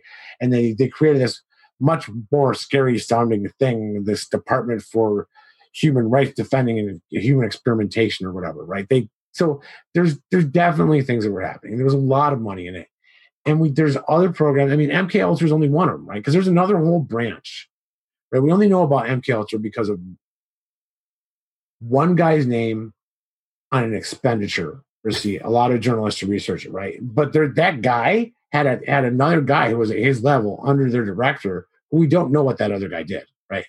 I can't I can't remember the guy's name. Gottlieb, no? May yeah, maybe maybe it was Gottlieb. Yeah, sure. like so there, there was an expenditure thing. Like they found it, they found it through financing, right? And so then they started doing freedom of information requests, and then they they got the information out, and they weren't hiding it, right? The Manchurian Candidate is MK Ultra. They were making movies about it, right? They they they- they've been doing it since the '60s, like since black and white movies. They've been doing these limited hangouts where they make a movie about a thing. So if you talk about it, you look like a crazy person who's talking about a movie. Above the Law with Steven Seagal, right? Enemy of the 1989 State. Huh? Enemy of the State. Remember Exactly. Enemy right? of the State. That was had to be like ninety three or some shit. yeah, Enemy of the State. Eagle Eye with uh with uh the Do It guy, whatever his name is. What's his name? Shia LaBeouf. He's in this movie called Eagle Eye, which was about every camera can watch you and track your data, and the, and this this supercomputer that kept track of it. You know, um, and I think that you know you can tell what they're doing by looking where the money's being spent in entertainment.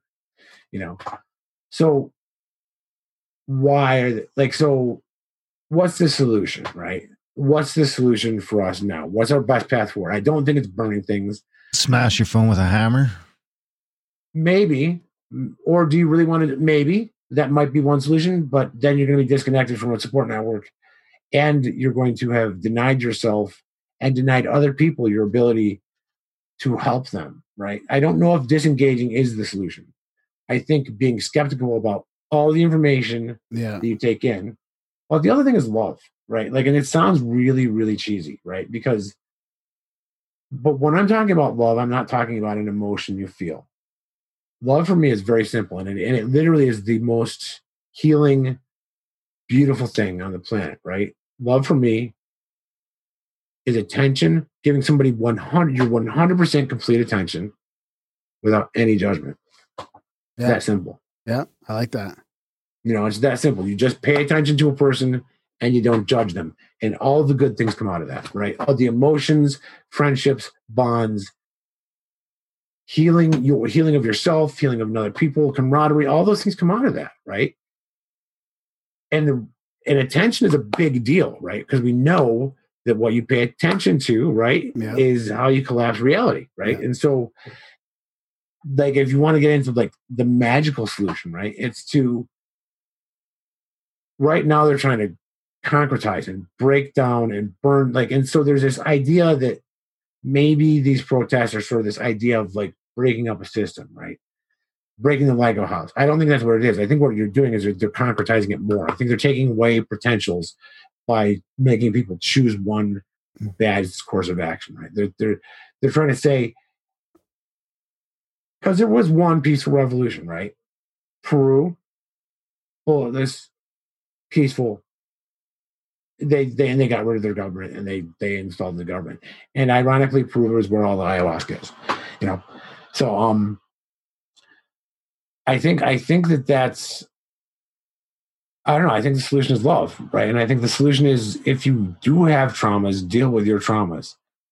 And I think that you have to hold your own accountable, right? Like we have to hold people who spread bullshit accountable, but we also have to uh, hold people who deny obvious evil because it's just a conspiracy theory. We have to we have to say no, dude.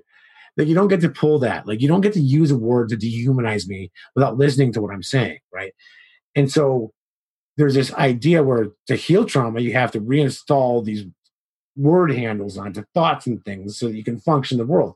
But you can also destroy a person's humanity, right? You can you can you can devalue like that's how you devalue a person, right? You call them, you know, an Edward or a redneck, right? Or uh, you know, whatever, like a drunk Indian, right? They can use there's all these horrible things that just pocket people into these pre-existing life paths, right? Then if they believe it, they might take that life path when there's just infinite potential for all of us, right? We can all have beautiful lives if we start, you know, loving each other and supporting each other more. I think I that I know that that, that sounds horrible, but like really listening, really listening, because that, that's what I've been doing through this entire thing. I've been trying to really listen to my black friends and understand them. And there's some things I completely disagree with them about, right?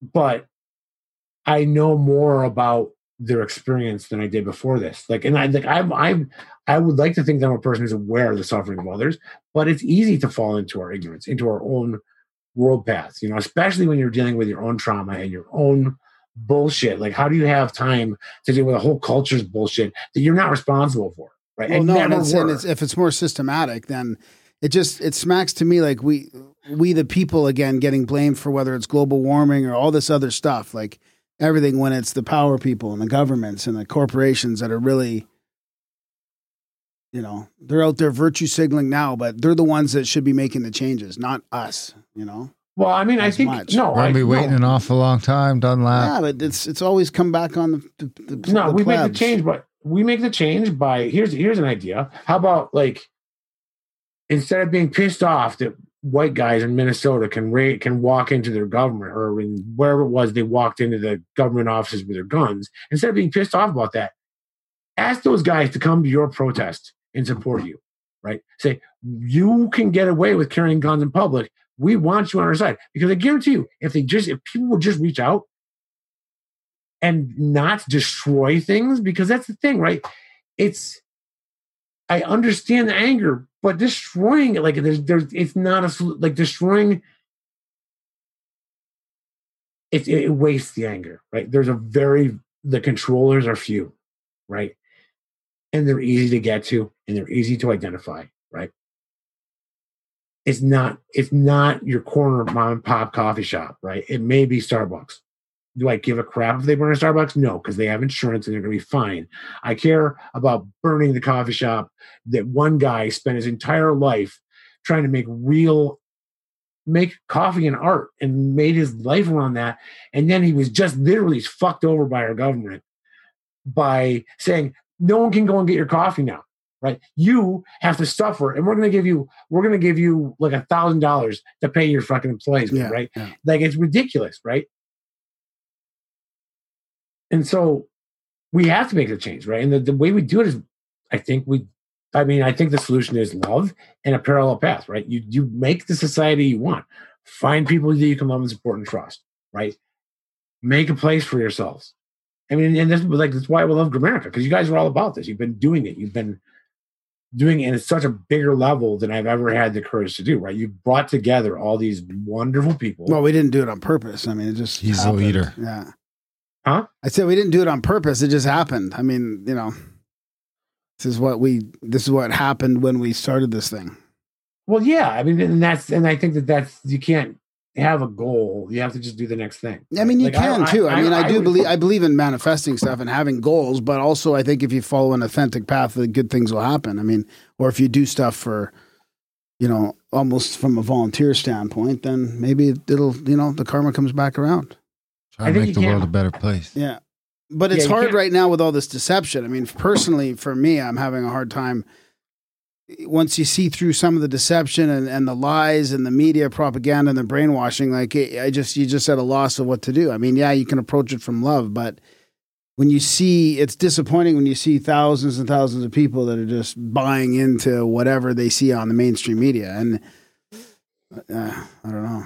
It's, it's Well- what- how do you, how do you deal with that? show them all the times it was wrong.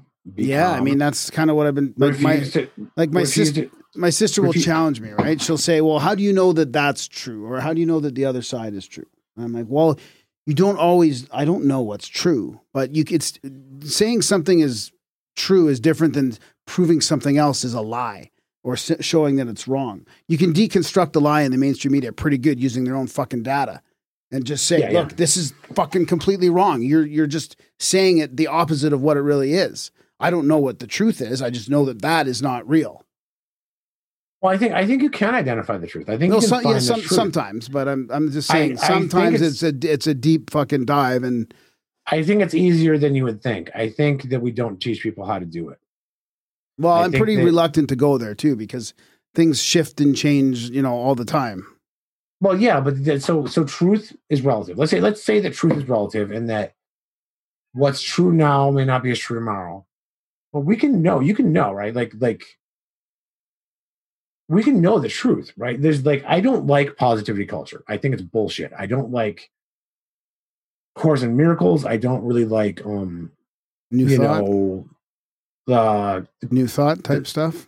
yeah, I don't like that a lot. But there's one thing from uh like what's his name? Abraham, right? Yeah. Where he's this it's because every every philosophy, the reason it's so successful is because it has a lot of truth in it. And the thing that you learn from this, he has this book, and in that book, I learned this thing, the inner guidance system, right? And I I think it's a I think it's a it's it's a beautiful thing, and I think everybody knows how to do it. And actually, can I take 30 yeah, seconds. Yeah, yeah, yeah, yeah. But before you do that, I and I I, I kind of know where you're going, and I that's fine, but that's not necessarily going to work when you're explaining it to try and wake somebody up to the lies in the media. Like you need no, you, you need concrete, can. like you know, you need concrete. Hey, like look at this, right? This is a lie. This happened. This is taken out of context. I mean, context is everything right now, and there's well, no yeah. context. So I can find my, I can try and follow my inner guidance system. That's fine, but I can't necessarily show other people how to do it.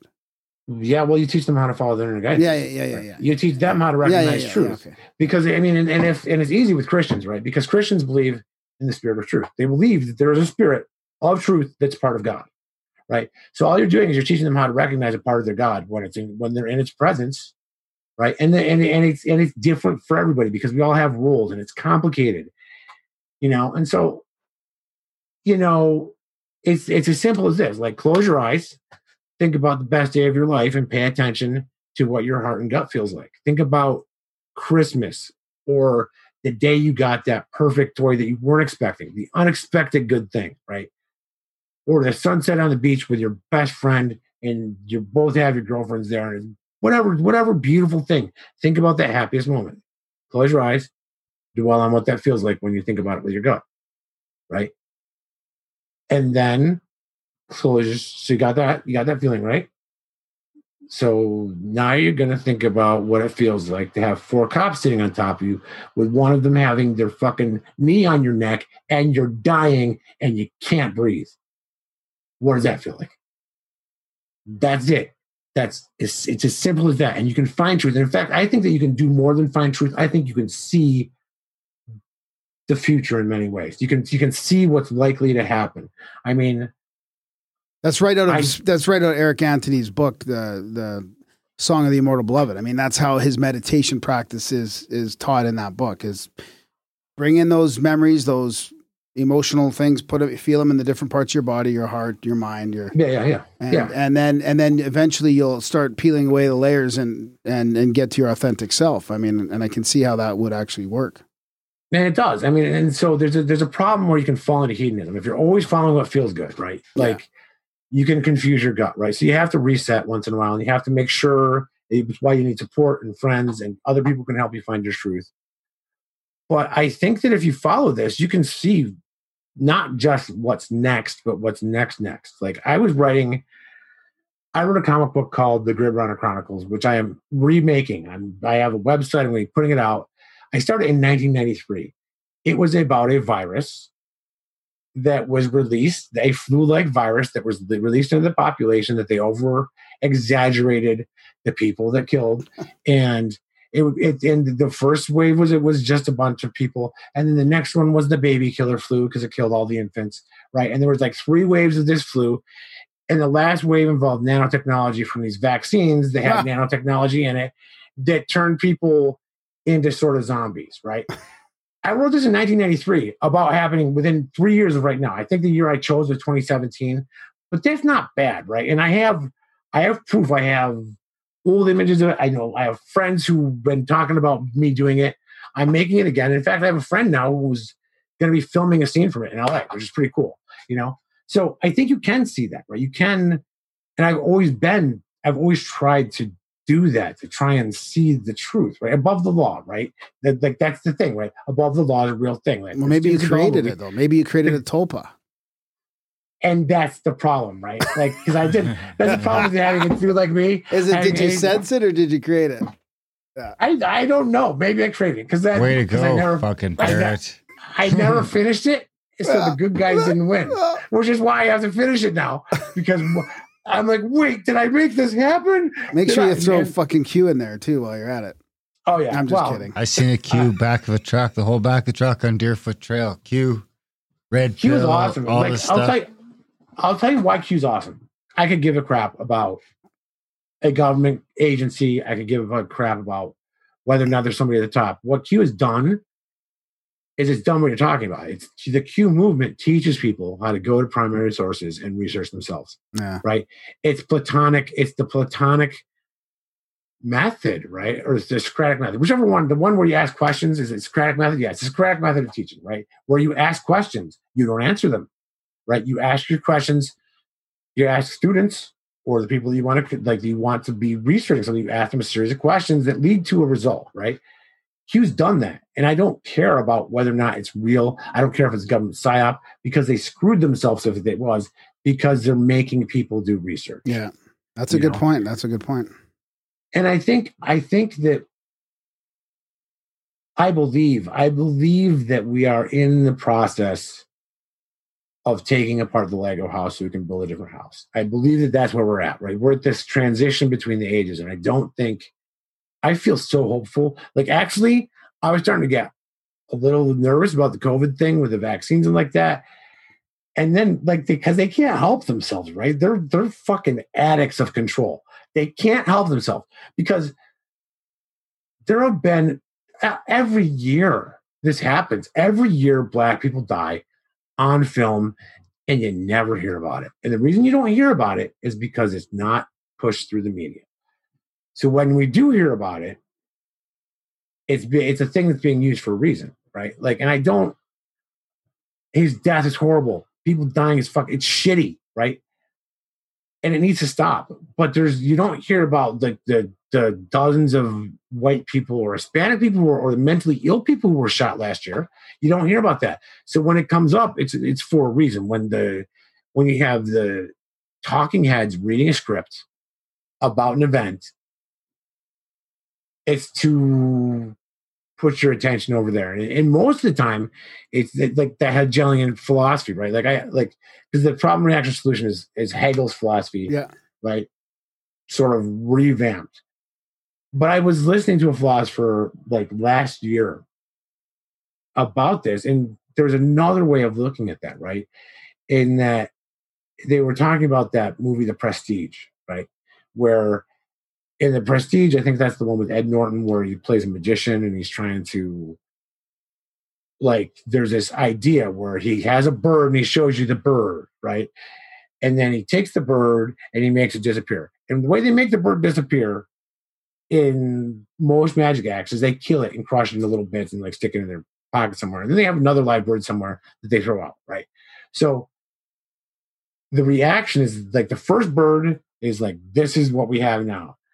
The second bird, or the antithesis, is that killing of the first bird, right? And then the prestige is really what the Hegelian philosophy is about this upward flowing of these energetic structures. And I don't think it's wrong because, you know, you do need something that's against, you know, like we needed the US to be against communism, but now commun- the US is fascist, right? And so I don't think we get free of it. I don't think we get free of those kinds of things in this life. Yeah, but can we get away from the divide? I mean, I feel like it's divided in half in a way. I mean, maybe this will backfire and it will sort of create a.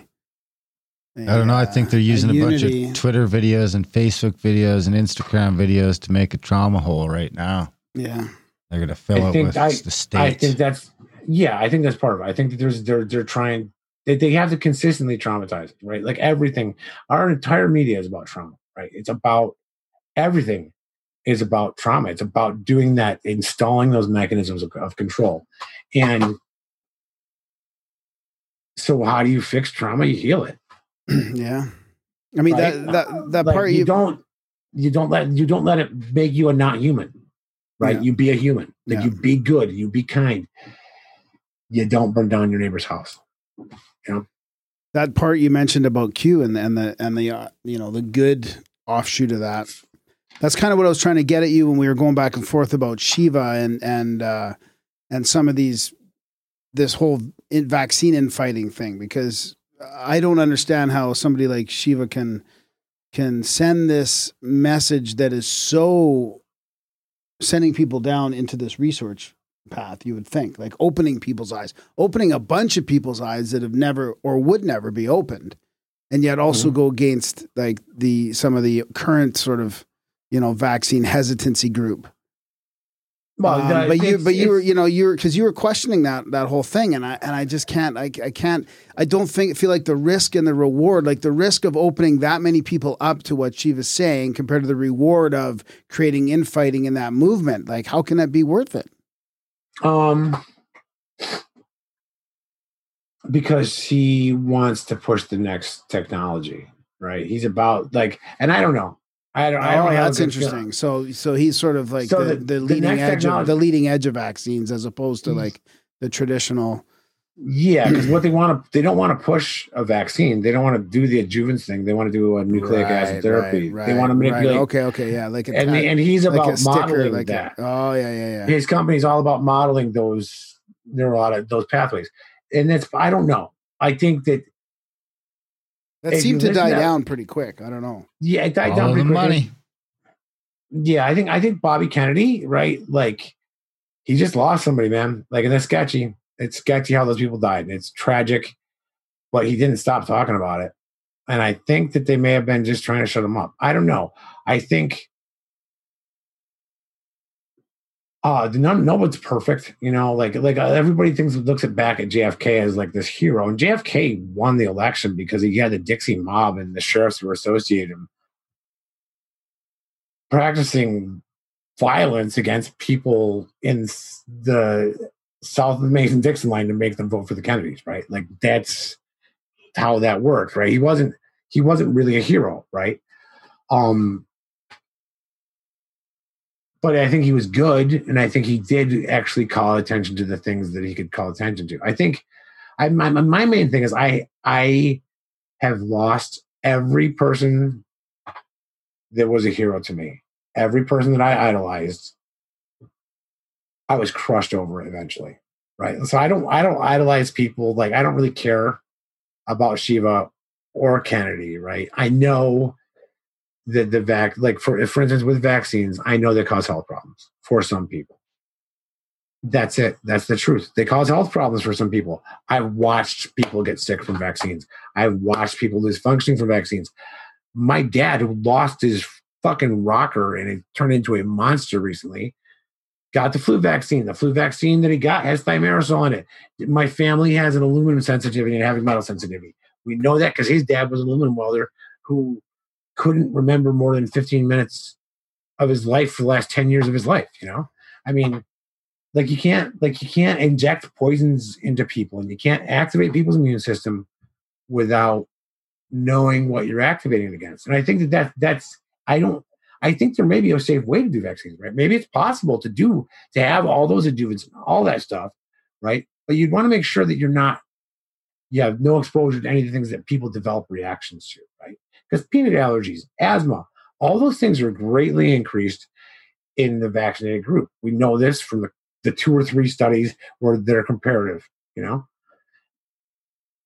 So it would it be possible. So, but they don't tell you that, right? They don't tell your kid's going to go in for vaccines. Make sure they don't eat peanut butter for the week before and for three weeks afterwards because they could develop an allergy that will kill them. They don't tell you that, right?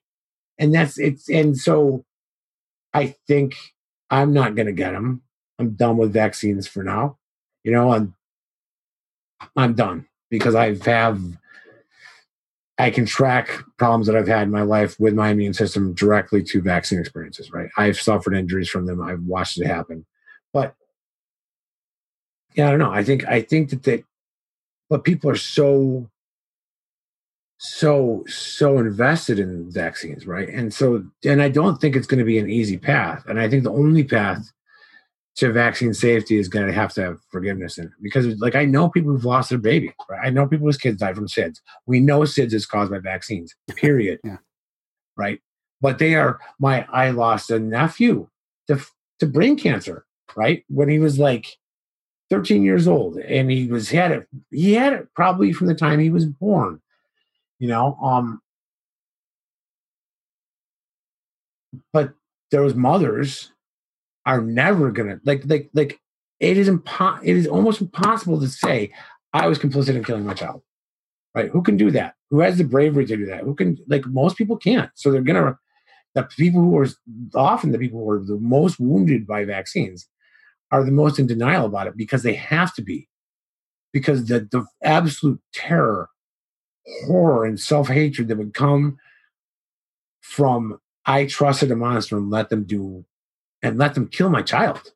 Right? How do you how do you reconcile that? That, that's why I think that the, it's it's doomed for failure because there's eventually you get to a tipping point where so many people have experienced the injuries that they just you can't get away from that. You can't get away from what you're talking about the anger and the hatred and the of of that those people getting together now that they have a place to gather and and Mm-hmm. and you know talk about their experiences.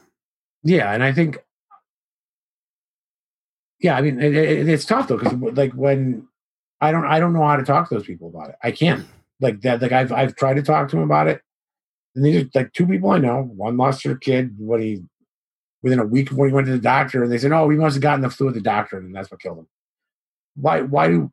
I'm Like, was it was it a well visit? Like, that's the only the only answer, the only question you have to answer is ask somebody who loses their child to a sickness right after they were the doctor was, was your kid okay when they went to the doctor? And if the answer is yes, the only reason they do well visits is vaccines, right? And the ages from one to five, vaccines are at every visit. And that's all it takes, right? That's all you have to ask. They were exposed to something at the doctor. And either is it did you think it was the flu when everybody in the world has a flu? Do you think that really is what killed your baby? Or you gonna maybe look at the vaccine insert and see that SID is on every fucking vaccine insert. Every single one of them has SIDS as a result. Wow. It's a known side effect. You know, um, cancer is a known side effect. Like, like people don't even read, and it's, it's about information, right? Informed consent because we can't consent unless we know. And our our society has worked really hard to take away that duty of obligation, right? That like California, like it wasn't illegal to knowingly have HIV and have sex with somebody without telling me you had HIV, right? Like that that's legal, right? But you can't go into a corner store without a face mask. How does that make sense? You know? Yeah. I don't know. Um yeah, I don't know. Taryn, you got any questions? What are you going to do next? Um, with my life, I got I got to figure out how to make some money, and I'm gonna be. Public, I have a bunch of websites that I bought. Like I have, like my name. I bought kwbarrett.net, and I have one called Pharmaclassy, which is going to be about just publishing the evil of the pharma industry. That's going to be. I want that to be like a community site. I I, don't have the. I don't really have the time to do the research and do all the other things. Um, Grid Runner Chronicles. I'm going to be finishing. I've been illustrating that. Um, again, I'm working on that. Trauma Function. I bought again, which is the prequel to the Grid Runner Chronicles, which is really about how trauma in our in the mind's attempts to deal with it really does create these sort of crazy situations between this world and the imaginal realm. Like like people who've been really severely traumatized go crazy and I eventually I want to start working more with how trauma, epi- like I, because I think that most of our mental illness is probably epigenetically manifested trauma passed down to the next generation, right? Like bipolar disorder and the hypovigilance, hypervigilance cycle of post-traumatic stress disorder or complex post-traumatic stress disorder are so similar that they have the, the way they diagnose them is do you react to bipolar meds?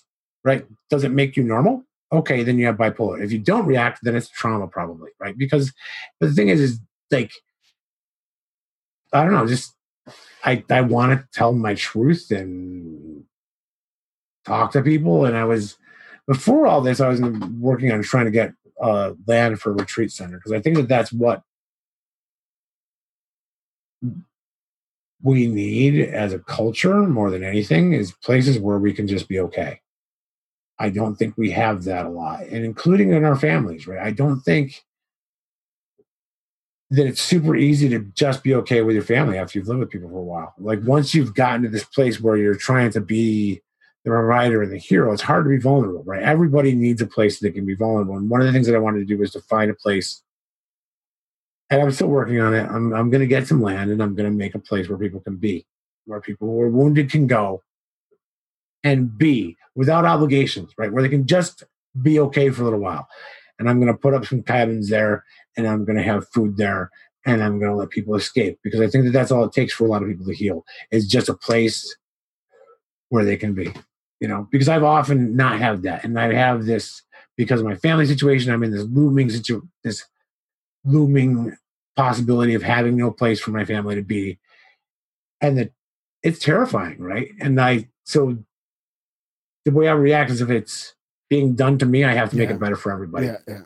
because I, I have a hero complex and I'm hopelessly hopelessly naive. I'm super naive about a lot of stuff. I, I find myself believing in humanity over and over again and getting fucked over a lot, you know. So, uh, and I think that happens to everybody. I think that's why the compute the conspiracy community exists, right? We all have these. I but I trusted you, right? Like, isn't that sort of like everybody's conspiracy? Everybody who calls himself a conspiracy theorist, that's that's the basis of their story, right? I trusted you and you lied, right? And so once you and once you see those one big system like that, one big lie, I think it exposes everything, you know. But yeah, I don't. I whatever the next right thing is, whatever my gut tells me to do, I guess you know. Hopefully, it's a retreat center. I I'm working on it. I want to do it so bad, and um, I the problem is I'm poor and I'm dumb about money, so we'll see. You know, um, I should have, you know, done Bitcoin when I said I should have done it the 25 times when it was like 30 cents of a coin. You know, so and I didn't, you know, I didn't just buy the stuff to do it. So, um, Hindsight's I'm- twenty twenty. yeah, I, I always have enough, and I'm never going to be rich. So, because even if I if I was rich, I'd give it away. I'd be giving money to people, and giving. I wouldn't have anything left, you know. So I don't know. Um, yeah, thank you guys so so much for having me on. It's really it's fun. I feel like I was totally scattered, and I hope No, not at all, dude. people. Fuck, it was great. All Yeah, you're very articulate, and it was it was fantastic. I think we reached the most of the places that we wanted to go, or that you wanted to go. I mean, we touched on your personal stuff, and then tied it into the the, glo- list- the global situation. I mean, And our listeners can get more of you in the chats. Yeah, yeah. I mean, I'll talk to anybody. And if anybody, here's what I will say: like, if you need somebody to tell your darkness to, I have a very strong safe in my mind to hold people's darkness, and I, I nothing is going to surprise me, with the exception of if you fuck with kids, don't tell me because I won't. I don't. I can't accept it. But other than that, like, don't fuck with kids. We're good, right? I need any other horrible thing you've done. I'm I'm here and I'm here through the chats, you know, and you know, I think that um, I'm really hopeful. I'm more hopeful than I've been in a long time. I'm seeing people talk about difficult things. You know, I I watched a friend of mine who used to sort of be what he called a race realist have a really wonderful conversation with another friend of mine who's a black woman, right? And they we had this like really and he's not a race realist anymore because I busted his ass about it. I drew, I just harassed him about it viciously because he wasn't like that, and he got programmed and he had some bad things happen, and he let the trauma turn him into a monster to fight the monsters, right? And so, yeah, I don't know. do you think are you hopeful about the pedophile uh, thing getting taken care of a little bit? I mean, is there enough freaking focus on that everywhere that it'll start getting better? I don't know. I, I believe so. I think that there's more arrests Yeah, than have ever happened in the history of the United States under one president, right? I think, from what I can tell, there you're looking at tens of thousands of pedophile arrests with high levels of rings, and you know, I didn't talk about that, but the the people, yeah, I think it's hopeful. But I, I think that, that if you're listening, you're like, oh no, there's no way. I don't think American listeners probably going to be like this. But if there's a part of you that doubts any of it, right? From they kill and eat babies to they sell kids for sex to they buy children to have sex with them or they adopt children to have a sex slave in their family you should definitely get in touch with me from the chats because i have it is that darkness is more real than i can even easily accept. And i've seen it. I've seen it firsthand. I've known and met people and i've seen it. And it's fucking horrible you know? It's it's, it's and it's you want to know like if you if, and if anyone's looking for a big reason why all this is happening why covid and the race riots were we're a bunch of wolves and we've smelled the blood. We're coming after them. They know it. They know they can't get away. They're done. Like they're done man. Like this is for me that's probably where my hope comes from Yeah. is when they because when they drop the bottom out on their own profit they're scared Yeah. you know? And i'm glad. And i, I think because that's the thing. We've been it's happening. It is people are waking up. And it and i don't i don't know if q's real or not. I don't care what i do care about is that people are waking up that people are like actually being able to sort of step outside themselves and look at the suffering of another and be like yeah i can't handle that that's not the world i want to live in i'm not going to accept it Now I got to ask you one more question because we got into all that. The adrenochrome thing. I've heard you mention a couple things about that. I mean, is that not about the adrenochrome, or is that just a f- bit of a fallacy? I, I don't think I think Because I mean, you Okay. can buy it synthetically, you know, uh, from from Alibaba and these places. I mean, people are selling it. They're selling blood. They're I mean, selling you, this. you can you can read about the like Hunter Thompson wrote about doing adrenaline, right? Like adrenochrome. He he has he has things about it, right? It's a drug. There are other drugs that I think are stronger, and the other thing is it's a drug that you can make in your body, right? Yeah. And it's not like it's not like DMT. It doesn't take to flood your whole body with adrenaline. Doesn't take a whole lot of like like you don't have to learn pranayama, right? Because like like you can you can achieve a DMT like uh, ayahuasca spiritual breakthrough state through breathing or meditation. It takes a huge amount of work. Being an adrenaline junkie is being an adrenaline junkie. I think that that's a distraction from, and I think it's a, it's and it's sort of a concretization to make it easier for people to understand the kind of what people get from these Right. Okay. right? Yeah. because I think I think I I don't think I mean yes it's part of it, but it's more about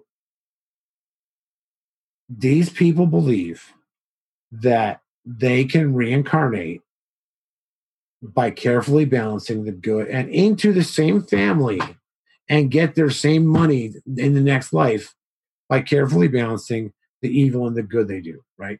Like that's the core belief of the elite is that they get to reincarnate and become their mom's their their kid's child, right? They get to be the next person's kid. And so And that's why the long. That's why the plans are such lo- so long term. yeah, You know, the government's plans are like four years or two years, one year. You know, just get to that next office. They get to that next election. These plans are like decades. Yeah, and, and, and that's not anything new, right? That that's an old. There's a lot of like there's in Eastern wisdom, like the Dalai Lama is that guy, right? The Dalai Lama chooses his next incarnation, right? He's like, I'm going to be that person, and then he tells them where he's going to be, and then they go and they look for him. And a lot of time, he has knowledge that he shouldn't have as a little kid, right? Yeah. yeah. So, and so the elite are doing that. They are. They believe that they're doing that. And it's, I don't know all of it, but I know that there's, that they believe that they can do it. And that's what matters. I don't, I don't know if it's true or not, you know, that's what they believe. And so part of it is they have to abuse, they have to create such complicated karmic chains with their family by hurting their families, right? That the only way to resolve that is to come back as that person's kid because it's so complicated. There's no way you can resolve it with a stranger, right? It's like, and so that's like, I don't know. I think I think that the adrenochrome thing is a distraction. I know, like you can know, like Hillary Clinton and Bill Clinton were involved with human traffickers, right? Harvard Human Rights Journal had a thing about Laura Silsby, an article titled Our Shared Same, which talks about Bill Clinton going down to Port au Prince after the earthquake and getting to help out Hillary when she was Secretary of State But while he was there, one of the first things he did is he went to the high court and got Laura Silsby and her eight accomplices or a handful of accomplices. The accomplices walked. Laura Silsby, I think, had to pay a fine and do another week before they let her go. She has changed her name and runs the ambulance system. And what they were doing was smuggling kids, 30 kids out of the country on a bus. They were going over the mountains of the Dominican Republic and they got busted. Bill Clinton went down and got this one off. It was supposedly for a gray adoption network, right? And so, okay, fine. Fine. You know, so they weren't, the best case scenario, they were buying humans from poor people who were desperate. They were buying children. That's the best case. And they were going to give those kids beautiful, happy, successful American lives. The thing is, if you have money to do that, you can get a kid. There was plenty of babies who need adoption in the United States. So I'm not really buying that as the full thing, right? And now Laura Silsby runs Amber Alert. Yeah. I mean, so we have we have evidence, right? They're involved with traffickers, right? Hillary Clinton is involved with traffickers. Period. Like there's no doubt. It's proven fact. Now, did she chop off a kid's face and dance around naked with it? I don't know. You'd have to look at it in video that it would be illegal and a felony to look at and, and to admit you'd seen. So I, I can't speak to that, right? But and they have fake technology. But is it possible? Have I known other people in similar positions of power who were supposed to do things like that and didn't want to? Yes. So I don't know. I don't know. Like I'm not. I can't say. You know, there's no. I can't. I'm not, and I'm not going to talk about that family anymore because I already have pissed off people and I got guys in Volvos driving around. So I. uh It's yeah. All right, we'll leave it there. No, that's good. I just I feel like maybe it's bringing some context to the whole vampirism thing. If they need if they need some sort of a thing like adrenochrome and it's bringing people down that rabbit hole, maybe that's a good thing. It's energetic. Yeah. Ener- ener- the, the vampirism, even blood drinking vampires are. It's about the energy. It's Yeah. about spiritual energy. It's about what happens when you strip yourself from shame. And it's about letting that trauma energy that got you through being abused when you were a kid, letting that thing take control. Right? There's whatever it is. If it's a, even if it's an imaginary person, that whatever your dissociative identity is, it's about letting that thing have control because it's powerful and it makes you feel powerful. And from a person who's had dissociative experiences, you can do stuff, right? Superhero level stuff when you let those things take over. Like there's a reason that that like uh movie with uh split personality guy, the M Night Shyamalan movies. There's a reason that guy is in those movies. There's a reason those are realistic things. Like that's the thing is reality is not. It's very strange, you know. And so like I I don't I don't know. I it doesn't matter if they're doing it for. It doesn't matter why they're killing kids and torturing them to death. It doesn't matter if they get a chemical from their brain. They're still fucking doing it. Yeah, yeah. Like that's the thing, right? And so it doesn't. And so so if you're going to believe all people, then you have to sort of take a look at the 40 or 50 people who survived this specific set of circumstances, and you got to listen to them. Yeah. But yeah, I don't know. It's it, and that's some dark, dark, dark stuff. You know. Yeah. Um, and I'm even hopeful about that. Yeah. Yeah.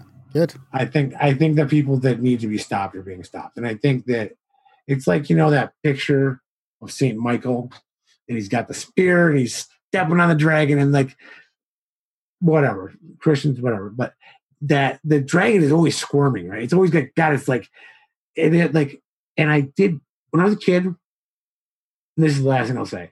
When I was a kid, I was an idiot when I was like nine years old, and I was riding a dirt bike on a track, and there was a snake that had gone across the track, and one of the kids ran over it.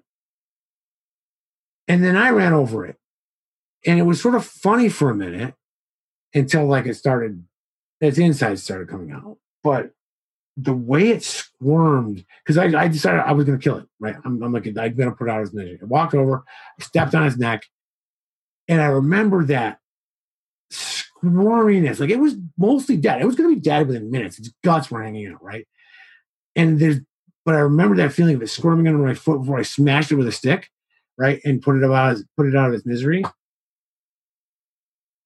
And that's what I feel like it's like. I think that that's what all this is: is the snakes are squirming, right? And so, I I became I'm, I'm a soft-hearted dude. Like I failed at killing things a lot, and it's one of those like like I still like you want to talk about trauma? That's trauma I should probably go to EMDR for because I still it still bothers me that I ran it over on purpose, right? Like that I just killed the thing for no reason, right? I was a kid, I was dumb, and I didn't really I didn't really think about like I just didn't think it through, you know. But that feeling of it squirming under my foot, that's what this is, right? And so whenever I see people getting caught, like the evil people that I know in my personal life, whenever I see them acting out of sorts, right? It's always that that serpent thing, that thing trying to get away, you know. And I think that you know it's time that the people who think they have power realize they don't have it Good because the power, the power is with us. They can't do anything without us. Like Yeah. and the cops are the cops are us, right? The military's us. Like we're they're not. They're they're being used as tools by them. Yeah, yeah, But they're they're us. They're they're us. We're, they're not them. yeah. You know. And so once we take back us, right, and get clear on who the enemy is, it gets real easy, right? And so, you know, hopefully. Yeah, good. All Good right. analogy. Right on. Yeah, thanks, Yeah. man. That was Thanks a for good chat. coming on the show, Kris. Yeah, Yeah, I love you guys. Thank Yeah, you so we'll- much for having me. yeah. Good, Um, good luck with your creations and your finishing off your comic and all that. And we'll we'll keep in touch, of course. I will. I will. I'll. uh Yeah, we'll be in touch, and uh I'll be posting links to stuff when I get it done on the chats. I'm just been dealing with my car electrical. I keep blowing it up because I've been stressed. So Right on. that's all I've been doing for like a month. Is I rewired an entire car. It was not fun. like just buy a new car. It's easier. Yeah, yeah. You know, if, if you can at all, buy a new car. Don't try and rewire it. So, all right. All right, Okay, buddy. Kris. Take care. Have a good night. Stay safe. Yep.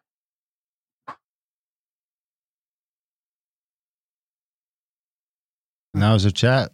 Kris Barrett, friend of the show, Yeah, yeah. chatter extraordinaire, That's awesome. comes and goes. Big thanks to Kris for coming on the show. Yeah, I Uh, love that, man. That was good. Yeah, big Yeah. big thanks to all you guys for tuning in to listen. We love you for it.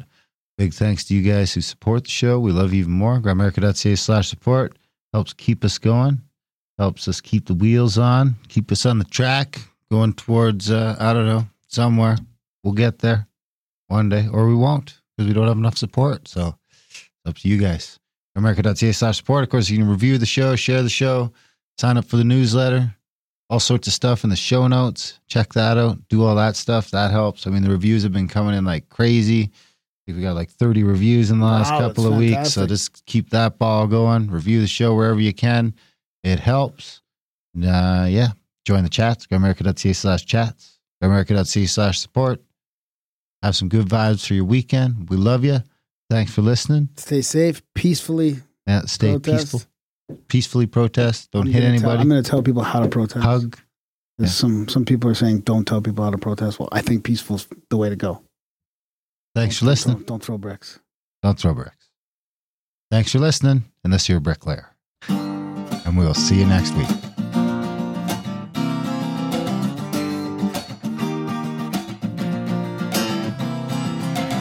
Started writing down a list of things to do. Number one on the list of things to do was to write a list of things to do. Number two on the list, a little more nihilist, wrote down the cake is a lie. There is no spoon. Johnny flipped out, they put him in a rubber room. Hide all your money under your mattress. You call your enemy a fascist. Somebody call an ambulance, the sky is falling. Hide all your money under your mattress. You call your enemy a fascist. Somebody call an ambulance. The sky is falling. Started to carve my initials into a 150 foot tree. Forgot who I was, where I was, cut my hand, and it began to bleed. Was only looking to leave my mark in the bark in the park. Now I'm in agony. I have no name. My legacy is written in the sparks in your brain. Hide all your money under your mattress. You call your enemy a fascist. Somebody call an ambulance. The sky is falling. Hide all your money under your mattress. You call your enemy a fascist. Somebody call an ambulance, the sky is falling. Johnny crumpled up, threw away his list of things to do. Instead, he got to jotting down his lifeblood legacy manifesto. Manifesto, live by principles of peace, mix it with charity. Don't leave the next generation a world of scarcity. Johnny wasn't a commie, he was my fellow man. Johnny wasn't a commie, he was my fellow man. Johnny wasn't a Nazi, he was a firebrand. Johnny wasn't a Nazi, he was a firebrand.